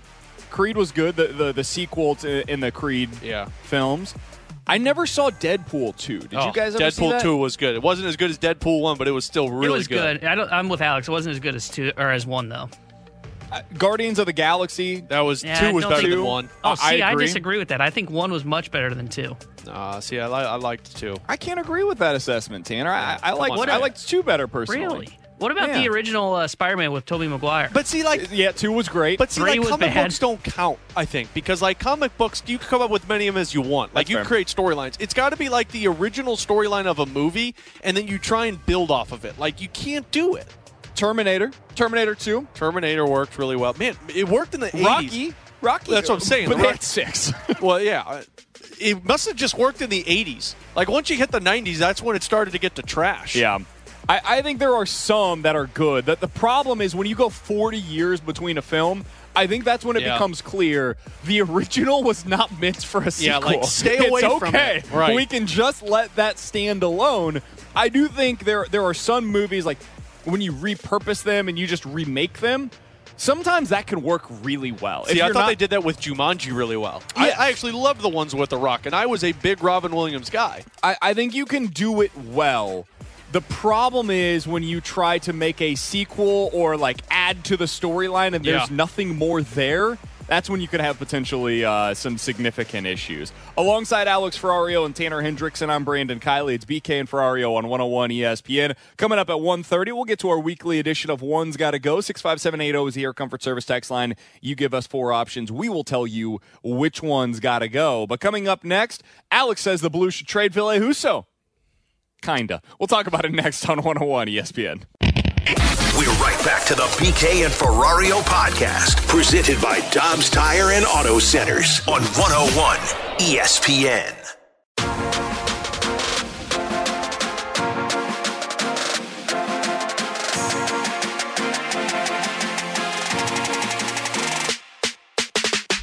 With Alex Ferrario and Tanner Hendrickson, I'm Brandon Kiley. It's one oh three, your time check, brought to you by Clarkson Jewelers, an officially licensed Rolex jeweler. Tonight's an awesome night, Alex, because the Blues have everybody back on the ice. Their entire roster is available to them, which is great to see. I feel like you're setting me up for something. Unfortunately, that's not no! going to be the case. Can we toy with them a little longer? For the entire road trip. For the entire road trip? Yeah, tonight, everybody is available to the Blues. But not for the rest of the road trip? That is not the case for the rest of the road trip. So because of the N H L and N H L P A protocols that were put in place in December, players that test positive for COVID are required to quarantine for a minimum of five days. And after that, if they have two negative COVID tests, they can oh. return. So Pavel Buchnevich is able to return tonight for the Blues in Seattle. But because they're going However, to Canada, he's not able to. Because they're going to cross the border to Canada, it requires you to be at least ten days removed from a positive test. So Buchnevich will not be eligible to join the Blues on their flight to Vancouver for Sunday's game against the Canucks. However, he can play Calgary. Sunday's game will be the tenth day since his positive test, and as a result, he's going to stay in Seattle and skate at the Kraken's practice facility before boarding a flight on Monday morning to meet the team in Calgary hey. for their game against the Flames. So Seattle can see what a really good player looks like. So Buchnevich Whoa. can play T-bone. tonight. He can play on Monday, but he can't play on Sunday. Listen, that's Alex, really confusing. I'm going to say something that there's probably at least a small percentage of our audience that will get mad at me for saying this. This is dumb. This is very This dumb. is stupid. You're either eligible to play or you're not. I understand that the N H L, there is nothing they can do about this. This is a Canadian government decision, and it is what it is. And you it's gotta fixed after the All-Star break. There's nothing you can do. But oh, actually, it's not. Yeah, th- this is the this is Canadian yeah, decision. Not, this has nothing to do with the league. This is stupid. The idea that literally after a four-hour time span, so between the time when the Blues actually take the ice in uh, what is it that they're going to play on Sunday? Pacific time. Um, it's a nine o'clock start on Sunday. Vancouver. Oh yeah. Vancouver. Until they end up finishing that game, it's basically going to be midnight. In which case, he would be eligible to take the ice with the Blues. If they push this game back like five hours local time, Buchnevich would be eligible to be on the ice. But because it is the day before, he's ineligible to skate with the team. I, this this is just dumb. Yeah. But these are the rules that we play by. This is life in twenty twenty-two. That uh, sucks so for Buchnevich. Pavel Buchnevich to come back and play and be like, yeah, I'm back finally. And then, oh, wait, you're not. This is, this is, you know what? I think this is a curse. And I'm not even going to blame the B K O on this one. I think this is just a curse in general around this Blues team. Every time somebody makes the statement of, hey, they're back to full strength, boom, something happens. And there you go. We said it for the last couple of days. They're finally at full strength. There you go. Now they're not for a game. Let's just stop saying it after the Vancouver. Vancouver game. All right, I'm putting my money on it right now. Booch has a hat trick tonight. I, I just, I can't. It's good for my money, too, because I took the plus one and a half. Uh, these, these rules. These rules, man. Ladies and gentlemen. These rules. Well, the Blues will have their full roster with Robert Bortuzzo and Scandella together as your third pairing defenseman tonight for, Alex, am I mistaken? This is the first time all year they've had that construction, correct? What's Everybody that? available, and also they've got their best defensive core, at least in our minds, yeah. with Robert Bortuzzo and Marco Scandella as your third pairing had it defenseman. This year. This will be your first time. Unfortunately, you're not going to be able to play with that on Sunday, Son but a- it will be back on Monday against Calgary. So uh, good things ahead for the Blues. Puck drop tonight at nine o'clock right here on your home for the Blues one oh one E S P N. Alex will have your pregame beginning at eight o'clock. All right, so that's what the Blues have on the ice tonight. We don't know yet if they're going to go with Ville Husso or Jordan Binnington in net. But, Alex, there was some buzz from Elliot Friedman, one of the best N H L reporters out there, that the Edmonton Oilers, who are just hemorrhaging losses right now because they have zero goaltenders, they might have some interest in Ville Husso if he were to become available on the trade market at the trade deadline. I'm going to be honest, I think that is a slim to none chance of actually happening. I can't imagine the Blues would be like, you know what, yeah, it makes sense for us to trade Ville Husso. However, because somebody of Elliot Friedman's prominence has said something like this, I do think it's at least worth bringing up. Is there any scenario in your mind where it would make sense for the Blues when we get to the deadline for them to trade Ville Husso to a team like Edmonton that is just completely desperate for a legit number one goalie? If it's Edmonton, I, I, I don't know if I see a scenario. The only scenario that I could see with Edmonton would be a first-round draft pick because, I mean, if you get a first-round draft pick for that, that's a commodity that you can flip and turn into another asset in the offseason, or, of course, you can draft something and have two first-round draft picks. Here's the thing with Ville Husso. I'm not going to sit here and say absolutely not. I would not consider trading him. I think there's always a conversation to be had when you have an unrestricted free agent, especially a goaltender. Like it or not, Jordan Binnington is making six point five million dollars for, what is it, the next five years? Mm-hmm. He's your guy. He's not going anywhere. And Ville Husso's an unrestricted free agent, twenty-six going on twenty-seven. The time is now, if he has a career year, to get paid. He doesn't have a whole lot of N H L experience. I mean, he's got twenty-seven games played in the N H L, but if he performs in, in twenty, twenty-five games this season, somebody might look at that and say he's just a guy who hasn't had his opportunity. And Ville Husso might look at it as, look, I want to I want to play. Does he price himself out of Saint Louis? I don't know. For somebody who's only going to have less than fifty games experience in the N H L, it's hard to imagine he's going to ask for four million dollars. But he is an unrestricted free agent. And there's a team that's out there that could say, we need Ville Husso. We'll give him five years, twenty million dollars. Blues aren't going to do that. And I know I'm going to sound a little too far-fetched with this one, but the Blues also have another guy who can be used as a backup for them. Charlie Sideburns. It's the dude who has the best goals against average and best save percentage still in the National Hockey League. Charlie. Charlie, Charlie, Charlie. Let's Charlie. Quit the blast. So, look, I, I'm not sitting here saying that you're going to trade Ville Husso just because he's going to be an unrestricted free agent. That's not what you're going to pull the deal for. If he, if you're going to get a third-round draft pick for him, you're going to keep him because he's going to give you the best shot at winning a Stanley Cup. But if a team comes calling like Edmonton and says, look, we'll give you a first-round draft pick, or if the Arizona Coyotes say, look, we're we're willing to move Jacob Chychrun, but Husso and Perunovic have to be in the deal, then I'm going to consider that. If I can upgrade my team now on the defensive side or upgrade my draft assets to where I can turn that into something, I'm going to pull the trigger because I think Charlie Lindgren can provide what Ville Husso has provided. So I think it's twofold. First of all, if something like this were to become a realistic possibility, the prerequisite is, at that point in time, Jordan Binnington better be playing at twenty nineteen Stanley Cup champion Jordan Binnington levels, because you've got to have the utmost confidence that when you get into the playoffs, Binnington is going to be starting basically every game for you, and he's going to be playing at a level that allows you to win a well, Stanley Cup. I can already tell you he's going to be playing every game for you. I don't know about the level, but he's going to be playing. Sure, but he that, that has to be a prerequisite. If he's not playing well, you just can't trade Ville Husso this season. Like, it, it just can't happen regardless of what the offers are.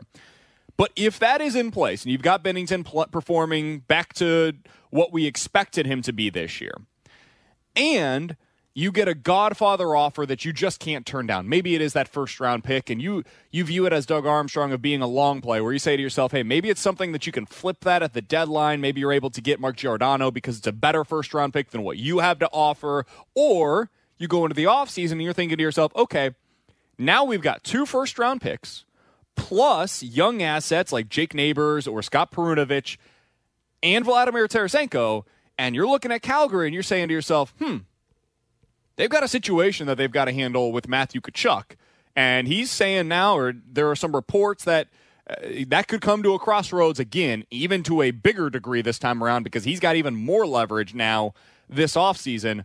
Okay, I could see how that would make sense, but it all starts with Jordan Binnington has to be playing at a really high level where you feel confident with him getting seventy-five percent of the starts down the stretch and then getting all of the starts and playing at a really high level in the playoffs. All of that has to be in place, and you need the Godfather offer for me to even consider it.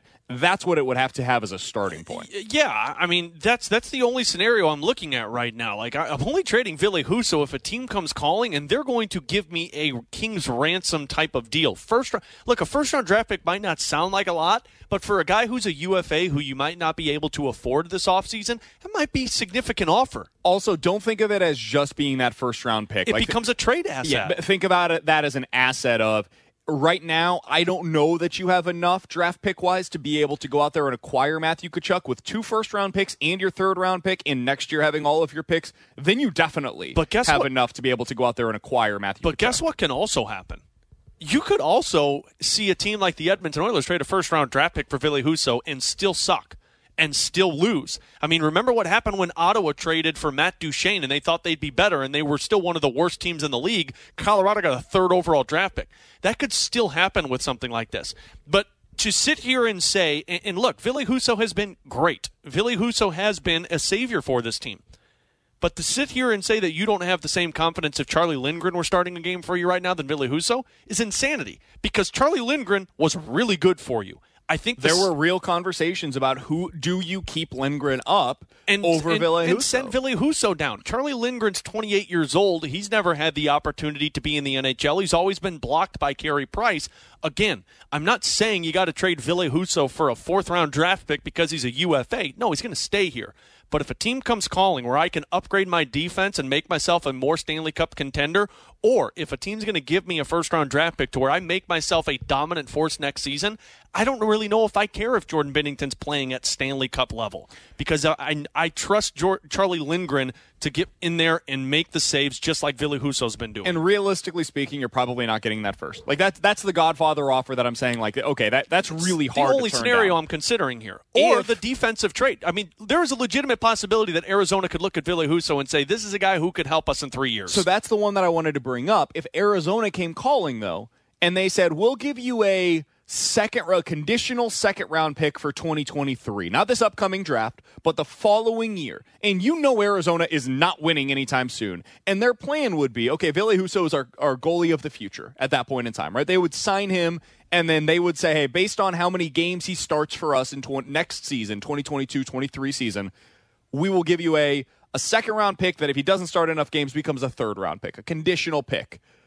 That's something that I actually think you would have to give serious consideration to, because that is also a very tradable asset, because you're talking about a very early second round pick. Like that might be it's a first round pick. That might be the what thirty-second overall pick in, in, in next year's draft that you're potentially acquiring. Well, thirty-three, thirty-third, excuse yeah. me, uh, thirty-third pick in next year's draft that you're acquiring. You could end up picking thirty-second and thirty-third. You got both of those assets to be able to yeah. trade for a big-time piece to get, and we all know Matthew Tkachuk is the one that we've all got our eyes on. Th- that's that's the type of thing that you've got to be considering here. Again, I think it is unlikely that I agree. any of this would take place, but if the Blues are in a good situation where they are now first or second in their division, Binnington's playing really well, everybody is healthy, you don't have to worry about the defenseman because maybe you acquired him elsewhere, or Mikkola has just established himself as being that guy for you at that point in time, then maybe, just maybe, if you got a really good offer that is hard for you to turn down, I could see with Lindgren in place why it could make sense for this team as opposed to so many others out there. I'm inc- I'm fascinated by this. I'm getting so many people texting on the Air Comfort Service text line six five seven eight zero. Uh, Husso's going to have a better career than Binnington. There's no way I would trade Ville Husso right now. Amen to that text, yeah. Do you think it's a less than? I, I think it's a less than fifty percent chance that Husso is here next year. That's though. what I'm saying. I mean, there's there's a shot. You're Ville Ville Husso's twenty-seven years old, and Ville Husso sees this scenario like Charlie Lindgren saw the scenario with Carey Price. Carey Price was much better than Jordan Binnington, but he saw the scenario of this is the number one guy. I'm going to get time to play, but I'm going to always be a backup here unless he just falls apart, which is not going to happen. But he, Ville Husso's time to get paid could be this offseason. And if he's going to be asking for anything more than two million dollars, Doug Armstrong's not going to do that. He had the option of keeping Jake Allen and Binnington for a combined ten million dollars, and he chose not to. So unless he's coming into this offseason and saying, ah, I'd like to do a bridge deal, maybe two years, three million dollars per year, I don't know if Doug Armstrong's going to do that. But on top of it, last season people were ready to ship Ville Husso out the door. Last season was get rid of this guy. You can't stop the puck. And the one thing about Ville Husso is, and again, he has proven this year that he's a number one goaltender, but it has been inconsistent in his career. He had an eight seventy save percentage with the San Antonio Rampage, then a nine oh nine save percentage, then an eight ninety-three with the Blues, then a ninety-three save percentage with the Blues. It's been inconsistent. Goalies, you never know what's going to happen. He's playing with confidence right now, and I'm not saying I'm going to trade him right now, but what I am saying is if there is a team that comes to you and says, we want Ville Husso, and we will give you an upgrade on defense to make your team closer to a Stanley Cup championship, I think I would have to pull the trigger on that. Alongside Alex Ferrario and Tanner Hendrickson, I'm Brandon Kiley. One more time for good measure. Charlie Lindgren. Charlie Lindgren.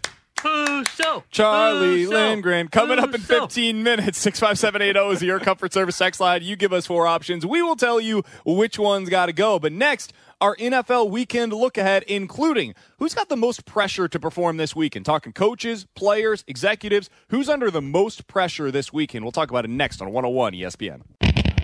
We're right back to the B K and Ferrario podcast, presented by Dobbs Tire and Auto Centers on one oh one E S P N. Oh, yeah, it's the N F L divisional round. Oh, Alex, yeah. This is my favorite weekend of the year. The championship weekend is great, but you only get two games. It's one day. It's all consolidated. This is Saturday and Sunday from three thirty tomorrow Sunday. until ten thirty tomorrow night. And then Sunday, we've got from two o'clock. I don't know why they do this, but whatever. two o'clock to eight thirty. It's perfect for Alex because we got the late-night hockey in Saint Louis as well. Just great for Saint Louis. I can't wait. These matchups are fantastic. Right, down, Alex, let's down. go get to our N F L weekend look ahead. Man. What is the matchup you are most looking forward to? It, it, the obvious answer here is Kansas City, Buffalo. But I stumped him. I stumped yeah, him on the first did. question. No, Tanner. It's just I didn't want to wow. say the obvious answer. I, honestly, as much as I'm looking forward to Kansas City, Buffalo, I'm really looking forward to Tennessee and Cincinnati because I want to see what Derrick Henry looks like. I want to see if Tennessee really is getting disrespected and if they are a powerhouse. But I also want to see, maybe Cincinnati can exploit this defense in the secondary by Tennessee. Maybe Joe Burrow can go off and just a offensive powerhouse.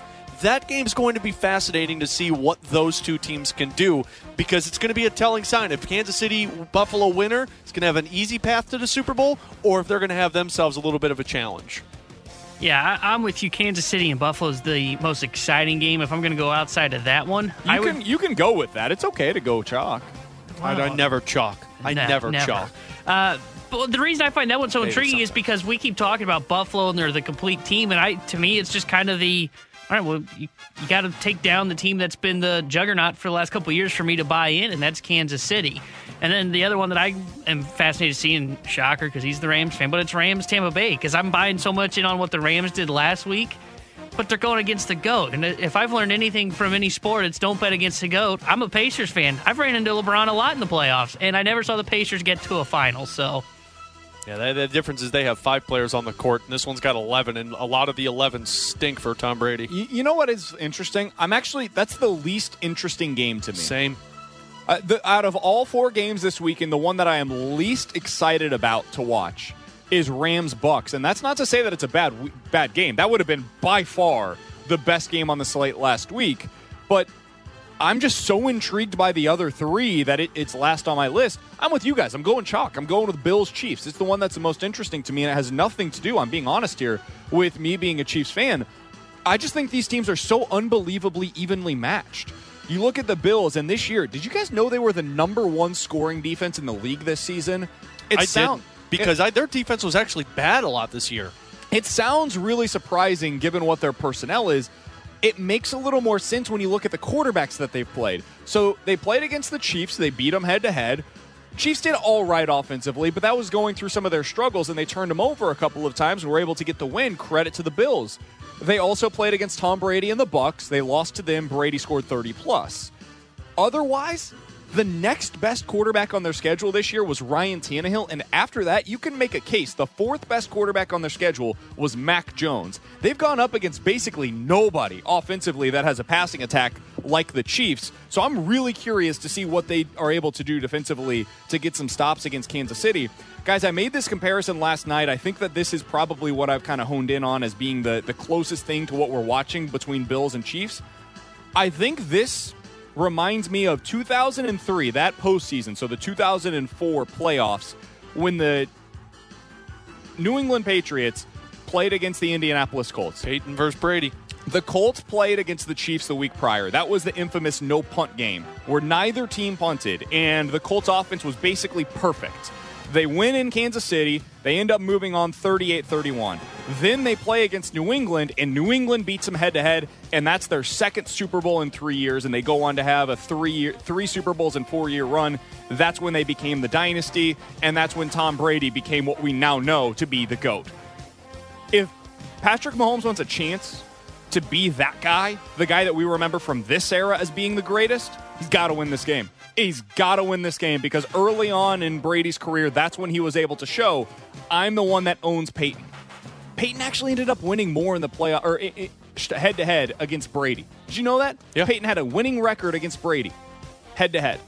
But we don't remember it that way because early on, Brady was able to take the precedent. So that's why I find this matchup so interesting. It reminds me so much of oh three Patriots versus Colts. I think that's going to be the case for the Bills versus the Chiefs. All right, next one.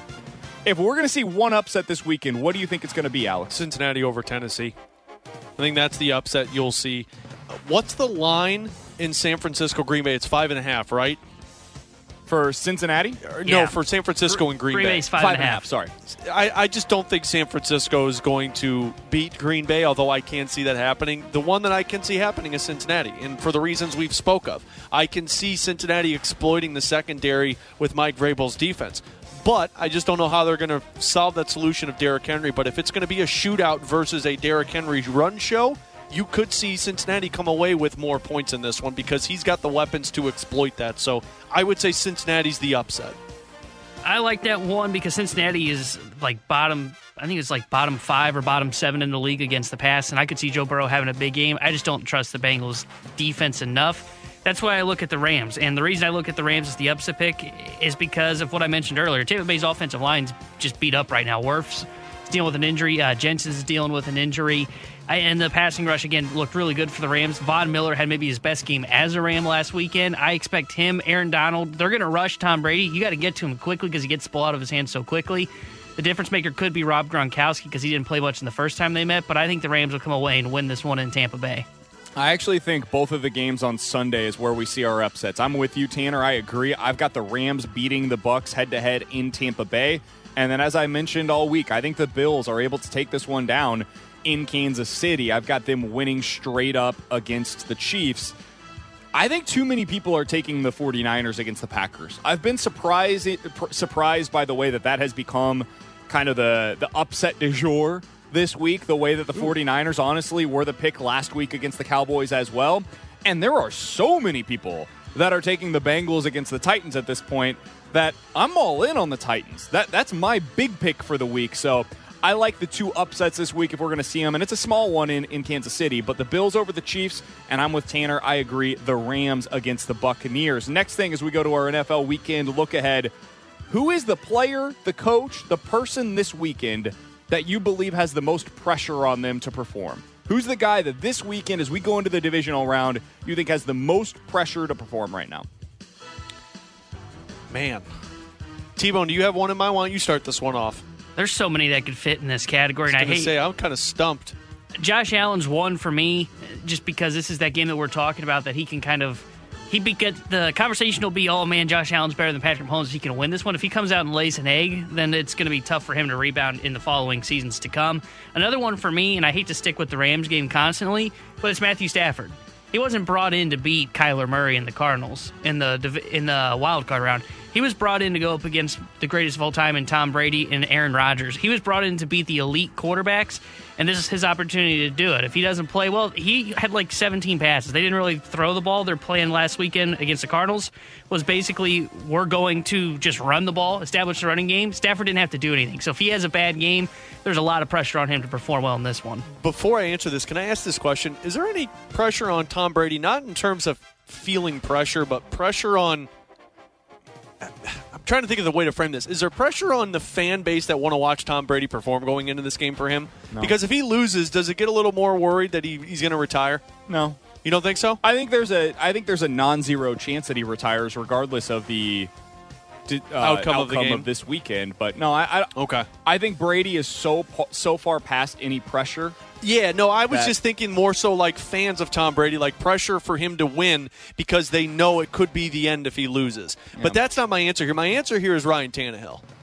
And I feel like there's not very many directions Tennessee can go if Tannehill doesn't perform. But I do think the conversation has to be there because him as a quarterback got to the A F C championship game and lost.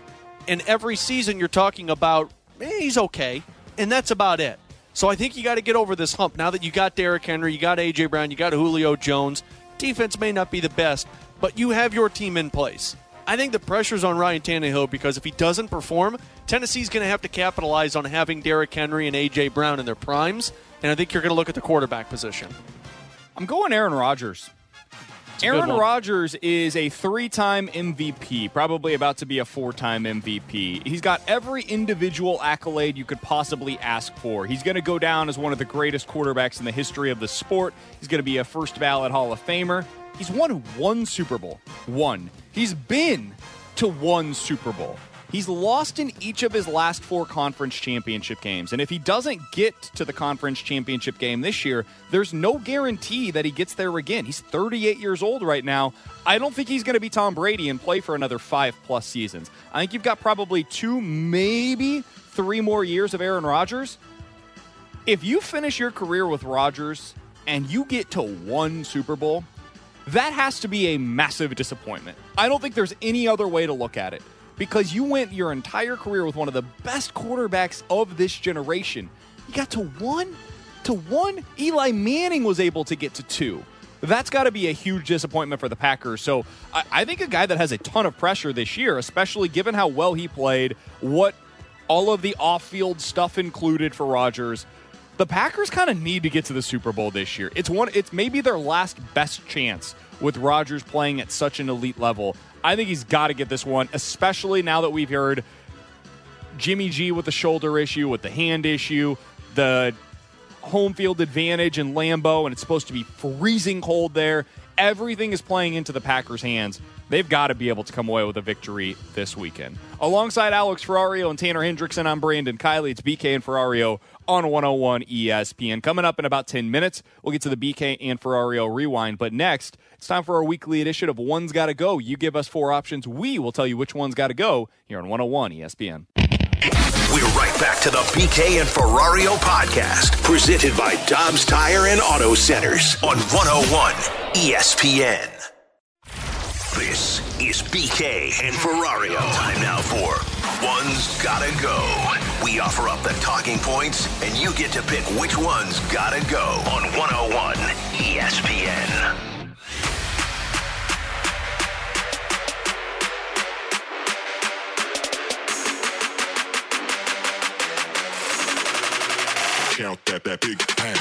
Before we get to One's Gotta Go, six five seven eight zero is the Air Comfort Service tax line for One's Gotta Go. You give us four options. We'll tell you which one has to go. A uh, quick update. It was not included well, we in just did an update. You don't need to do more update. of an update. Uh, there are some injuries that have been announced. According to Lindsay Thury of E S P N dot com, she's a Rams reporter, Andrew Whitworth will be out against the Tampa Bay Buccaneers. Well, that Their point spread's going to change. Chalk that it. is a that is a really big injury for them.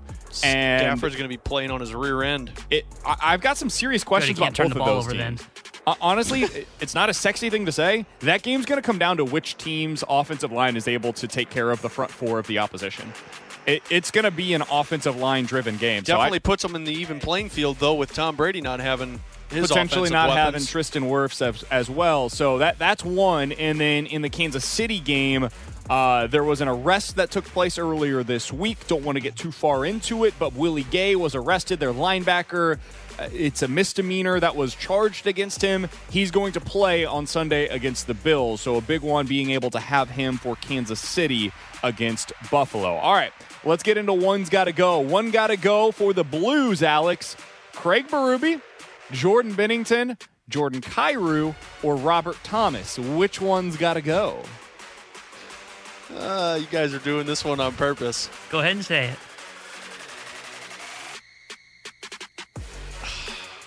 Jordan Binnington's got to go. Yep, that is the correct answer. I'm with you. You painted me into a corner here. I mean, you can't get rid of guys like you can't Ky- get rid Kyrou of Hall and Oates. That's your future. And Craig Berube is also a significant piece of your future. If you don't have Craig Berube, Kyrou and Thomas don't have the careers that they're going to have that's with right. him, in my opinion. So as much as I hate to say it, because I'm a Jordan Binnington guy, I think he's the one that's got to go here. I'm with you guys. I don't like these trap games. Jordan, Jordan Binnington's got to go, and it, it's painful to say it, but right now he's your third best goalie. So stop it! You don't th- you don't believe what you just came out of your mouth. Uh, right now, it's I do. I do believe that. I, I see you, Binnington. I'm sorry, but he's got to go. Six five seven eight zero is the Air Comfort Service text line. Four options. We'll tell you which one's got to go. Four options of beverages: soda. We sure? Beer? No, not sure. Soda, beer, water, or coffee. Alex, which one's got Got to go. Oh, I'd get rid of soda. Did, did, did you hear what Alex is doing, by the way, Tanner? No. Alex came in this morning yawning while saying this, I should add. Well, good nine o'clock game. What can you expect, right? And he said, I can yawn on command, hey, by the way. For the next month, I'm going no coffee. No coffee. What? I said, Alex, going what, just straight water. There's what do no you shot. mean? No, why? Why are you going no coffee? Man, I walked up the stairs the other day, and I was out of breath. Yeah, I told T-Bone that. That's not I a coffee that, problem. Yeah, I is. think that's a getting in shape problem, not a well, I drink is. too much coffee problem. Yeah, but if you're going to try and get into shape, you got to drink more water. So I'm cutting out the coffee, and I'm just going to strictly stick with water. What? You drink pond scum every day. At least I can stop drinking it's coffee. Pond scum. He does it's, drink pond scum. It's it's juice, man. It's juice. Don't look juice. like it. So I'm going to get rid of kale and spinach and celery and ginger. It's great. I trash. Basically, it's literally what I dump in my trash can Sorry. every day. There's no way you survive a week without coffee. No chance. You guys want to bet? Monday morning after a late night oh, Sunday yeah. game, oh, I forgot about Alex will one. be a nightmare if he gets rid of coffee. You got back-to-back West Coast games, my man. There's no shot you're getting rid of no coffee. No chance. I forgot about that. Well, I'm going to do it, though. I'm going to do it. But I'm getting rid of soda in this conversation. I am as well. I don't I don't really drink soda Where in general. Where did we go here? Uh, one's got to go soda, beer, water, or coffee. Soda is the one out of those three that I drink the least amount of, so that's for me the one that's got to go. Tanner, which one are you going with? This is an easy one. Get rid of water. I was totally going to say he was getting rid of water. You got to keep the coffee. You got to keep the beer. And soda is a nice refresher you know with a nice meal. The main ingredient of beer is, right? Water. How's that? So you ain't drinking anything. I got you know what the main ingredient of coffee is, right? Water. You know what the main ingredient of soda is, right? Yeah, but right? This is just like it, itself, water. We're not going by the... If we're going to go technical at the Dude, basis of it, you had to keep water. But there are some days where just water tastes incredible. Oh, one hundred percent. I've never, I've never had one of those outside. days. No, no, you get in, you get inside, you get inside, and you're the professional athlete of the group. And you just crack open an ice cold Doctor Pepper. When was the last time you drank a water? I haven't even had water yet today. Like it, you're the athlete of the group. Get out of here. Six five seven eight zero is the Air Comfort Service text line for one's got to go. One got to go. Saint Louis Attraction Edition: the Arch, the Saint Louis Zoo, Busch Stadium, or Forest Park. Which one's got to go, Alex? This one's simple. It's the Arch. Been there, done that, don't need to do it again. You've been there once, you've been there every single time you go. And I went there a lot when I was growing up. So, really? Yeah. It felt like we did a field trip there every single year. And I'm like, what are we doing this for? I know they got that really cool museum there. That was fun to do. But, like, going up into the Arch or being on the Arch grounds, been there, done that. Look, I love Saint Louis. Born and bred. But doesn't sound like it. Sounds once, like you're a hater. That's true. It does sound once, like a hater. Once at the Arch is enough for me. Man, I'm kind of torn. All the other ones are too good. See, I'm I'm debating between the Zoo and the Arch. I've only been to the Arch once. Wouldn't mind going How, again. There is no possible way you can say the Zoo with a straight face. I Sure I can. It's the, the only free zoo, zoo in America. A zoo is a zoo. They all got the same animals. They're usually sleeping when I go. They so. absolutely do not have the same animals. Most zoos have the same animals. You know what I see Damn. here and I see at other zoos? The zebras, Saint Louis Zoo giraffes. Is world-renowned. It is like the uh. best zoo in America. You know and you're going to be like, oh, I yeah, I don't say, need to go. I was going to say the Arch, but you guys have convinced me it's the zoo. The zoo's got to go. oh, I'm going to the jerk. Arch. The Arch. Wait, what? Wait, you said the zoo. No, I'm getting rid of the zoo. I'm going to go to the Arch. That's what I'm saying. Oh. Well, have fun going there every single time because you've done it once. Yeah, I've I've got to get rid of the Arch have, as I'm well. I'm going to have great selfies for my Tinder profile. I'm not great. a hater like Alex, and I'm certainly not a hater like Tanner True. either. I love all of these monuments. I think all of these are what makes Saint Oh, Louis boy. such a great place to live. The Busch Stadium, I mean, uh, there are very few stadiums that I would rather go to in Major League Baseball. Forest Park, in all seriousness, is like my favorite area in Saint Louis. The Zoo is world-renowned, and the Arch is what makes our city what it is. Fascinating. When Look at it in pictures and drive by it. When you're driving downtown, what do you say, Alex, when you're in the I car with say, your wife? I don't say I'm going to stop hey, at the honey, Arch. Hey, look, it's the Arch. Exactly. You know what we do? We drive right past it. You ask anybody from Saint Louis who's lived there in their entire life, they'll say, yeah, been there, done that. And did you know that the zoo is free here? I did know that the zoo is free. It is the only free zoo. six five seven eight zero is the Air Comfort Service text line for one's gotta go. One gotta go, host edition. Oh, don't do this. We did this before, remember? Wait, what is it? One's gotta go, host edition. Oh, boy. I'll get rid of myself. We'll start there. Randy, Michelle, B T, or Jamie Rivers? Oh, my God. Uh, T-Bone, start us off. You gotta be kidding me. What, what kind of question is this? I'm not answering. I'm, I'm abstaining. not answering. Yeah, not I think we got to get to a break. I think we got to get to a break today. Coming up next, I'm getting rid of Ferrario. Rewind on one oh one E S P N. We're right back to the B K and Ferrario podcast, presented by Dobbs Tire and Auto Centers on one oh one E S P N.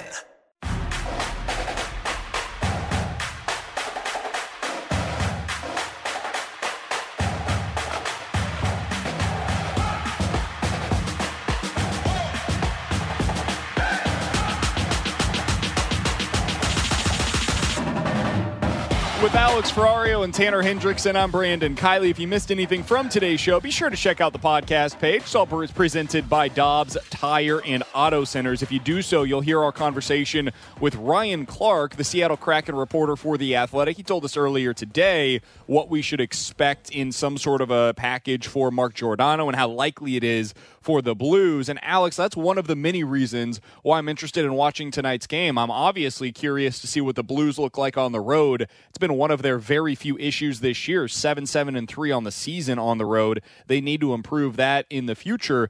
But I also want to see what Mark Giordano looks like against this Blues team. He's one of the guys that we've talked a ton about as a potential trade candidate as we get closer to the deadline, and you're going to be able to see what he looks like against maybe the best forward depth group in all of hockey. I want to see what that looks like tonight for Giordano. Yeah, well, and remember back to when they played against Seattle earlier this season. I mean, the Kraken held the Blues to two goals, and Mark Giordano was on the ice in that game. Look, Mark Giordano is a really good defenseman, and I think if there was a, a pick of the litter, Chychrun would be number one, but I think for what the Blues need, Mark Giordano would make more sense. Now, with what Ryan Clark told us, because you're going to have to have somebody eat some of that salary. And it doesn't just have to be Seattle, by the way, because there are other teams around the N H L that have made it very clear, hey, we'll eat salary for draft pick compensation. So maybe you only got to give up a first-round pick for to get Mark Giordano and say, we'll take all the salary, but then you call up the Buffalo Sabres and say, hey, we'll give you a second-round pick for next year's draft if you eat half of our salary. It's something to take into consideration, but if the cost to get Giordano because you want them to eat half of the salary is a first-round pick and a good prospect, like Ryan Clark told us, uh, the Blues are going to be out on him. Hey, what about this Carson Soucy guy? Soucy? twenty-seven years old. He's a defenseman for them, a left-handed player. He's six five, two hundred fifteen oh, pounds. Sounds like a Mongoon. He's been very good defensively for them this year. He is a responsible guy, but he's more of a third-pairing defenseman. As I'm watching tonight, that's another player that I'm going to have my eye on. Now, he is cost-controlled for another couple of seasons, so he's not a rental the way that Giordano would be, but Carson Soucy's another one in their third pair that might be worthy of at least keeping an eye on tonight to see what he looks like as well. What I'd be curious about, too, is if he if Scott Perunovich knows anything about him, because he played at the University of Minnesota Duluth. Now, he played twenty sixteen, twenty seventeen. He's twenty-seven. So I don't remember the last time that Perunovich played there. I well, feel like he, there's like a five-year gap in age difference. So. Yeah, you might be right. But look, Soucy, I don't remember much about him, but I do remember he was a part of the Minnesota Wild, and I remember him being a pretty decent type of player for Minnesota. If you look at his numbers, he was a plus twenty-two last season with Minnesota in fifty games, plus sixteen in fifty-five games. Now, you were looking at the numbers, and it looks like he doesn't play a whole lot of minutes, but that might be opportunity. That yeah. might be where he has played, because Minnesota, he's down the rankings with Spurgeon and Brodin and Dumba, and then now with Seattle. I mean, they've got Alexiak, Giordano. Uh, before the injuries took place, they had a couple of other guys.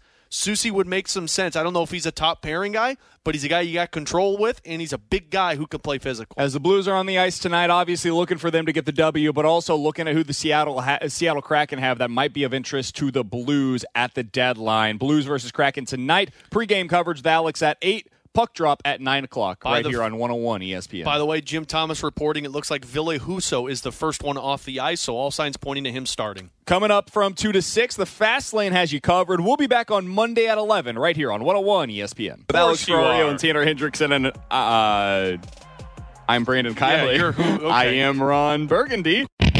You've been listening to the B K and Ferrario podcast, presented by Dobbs Tire and Auto Centers on one oh one E S P N.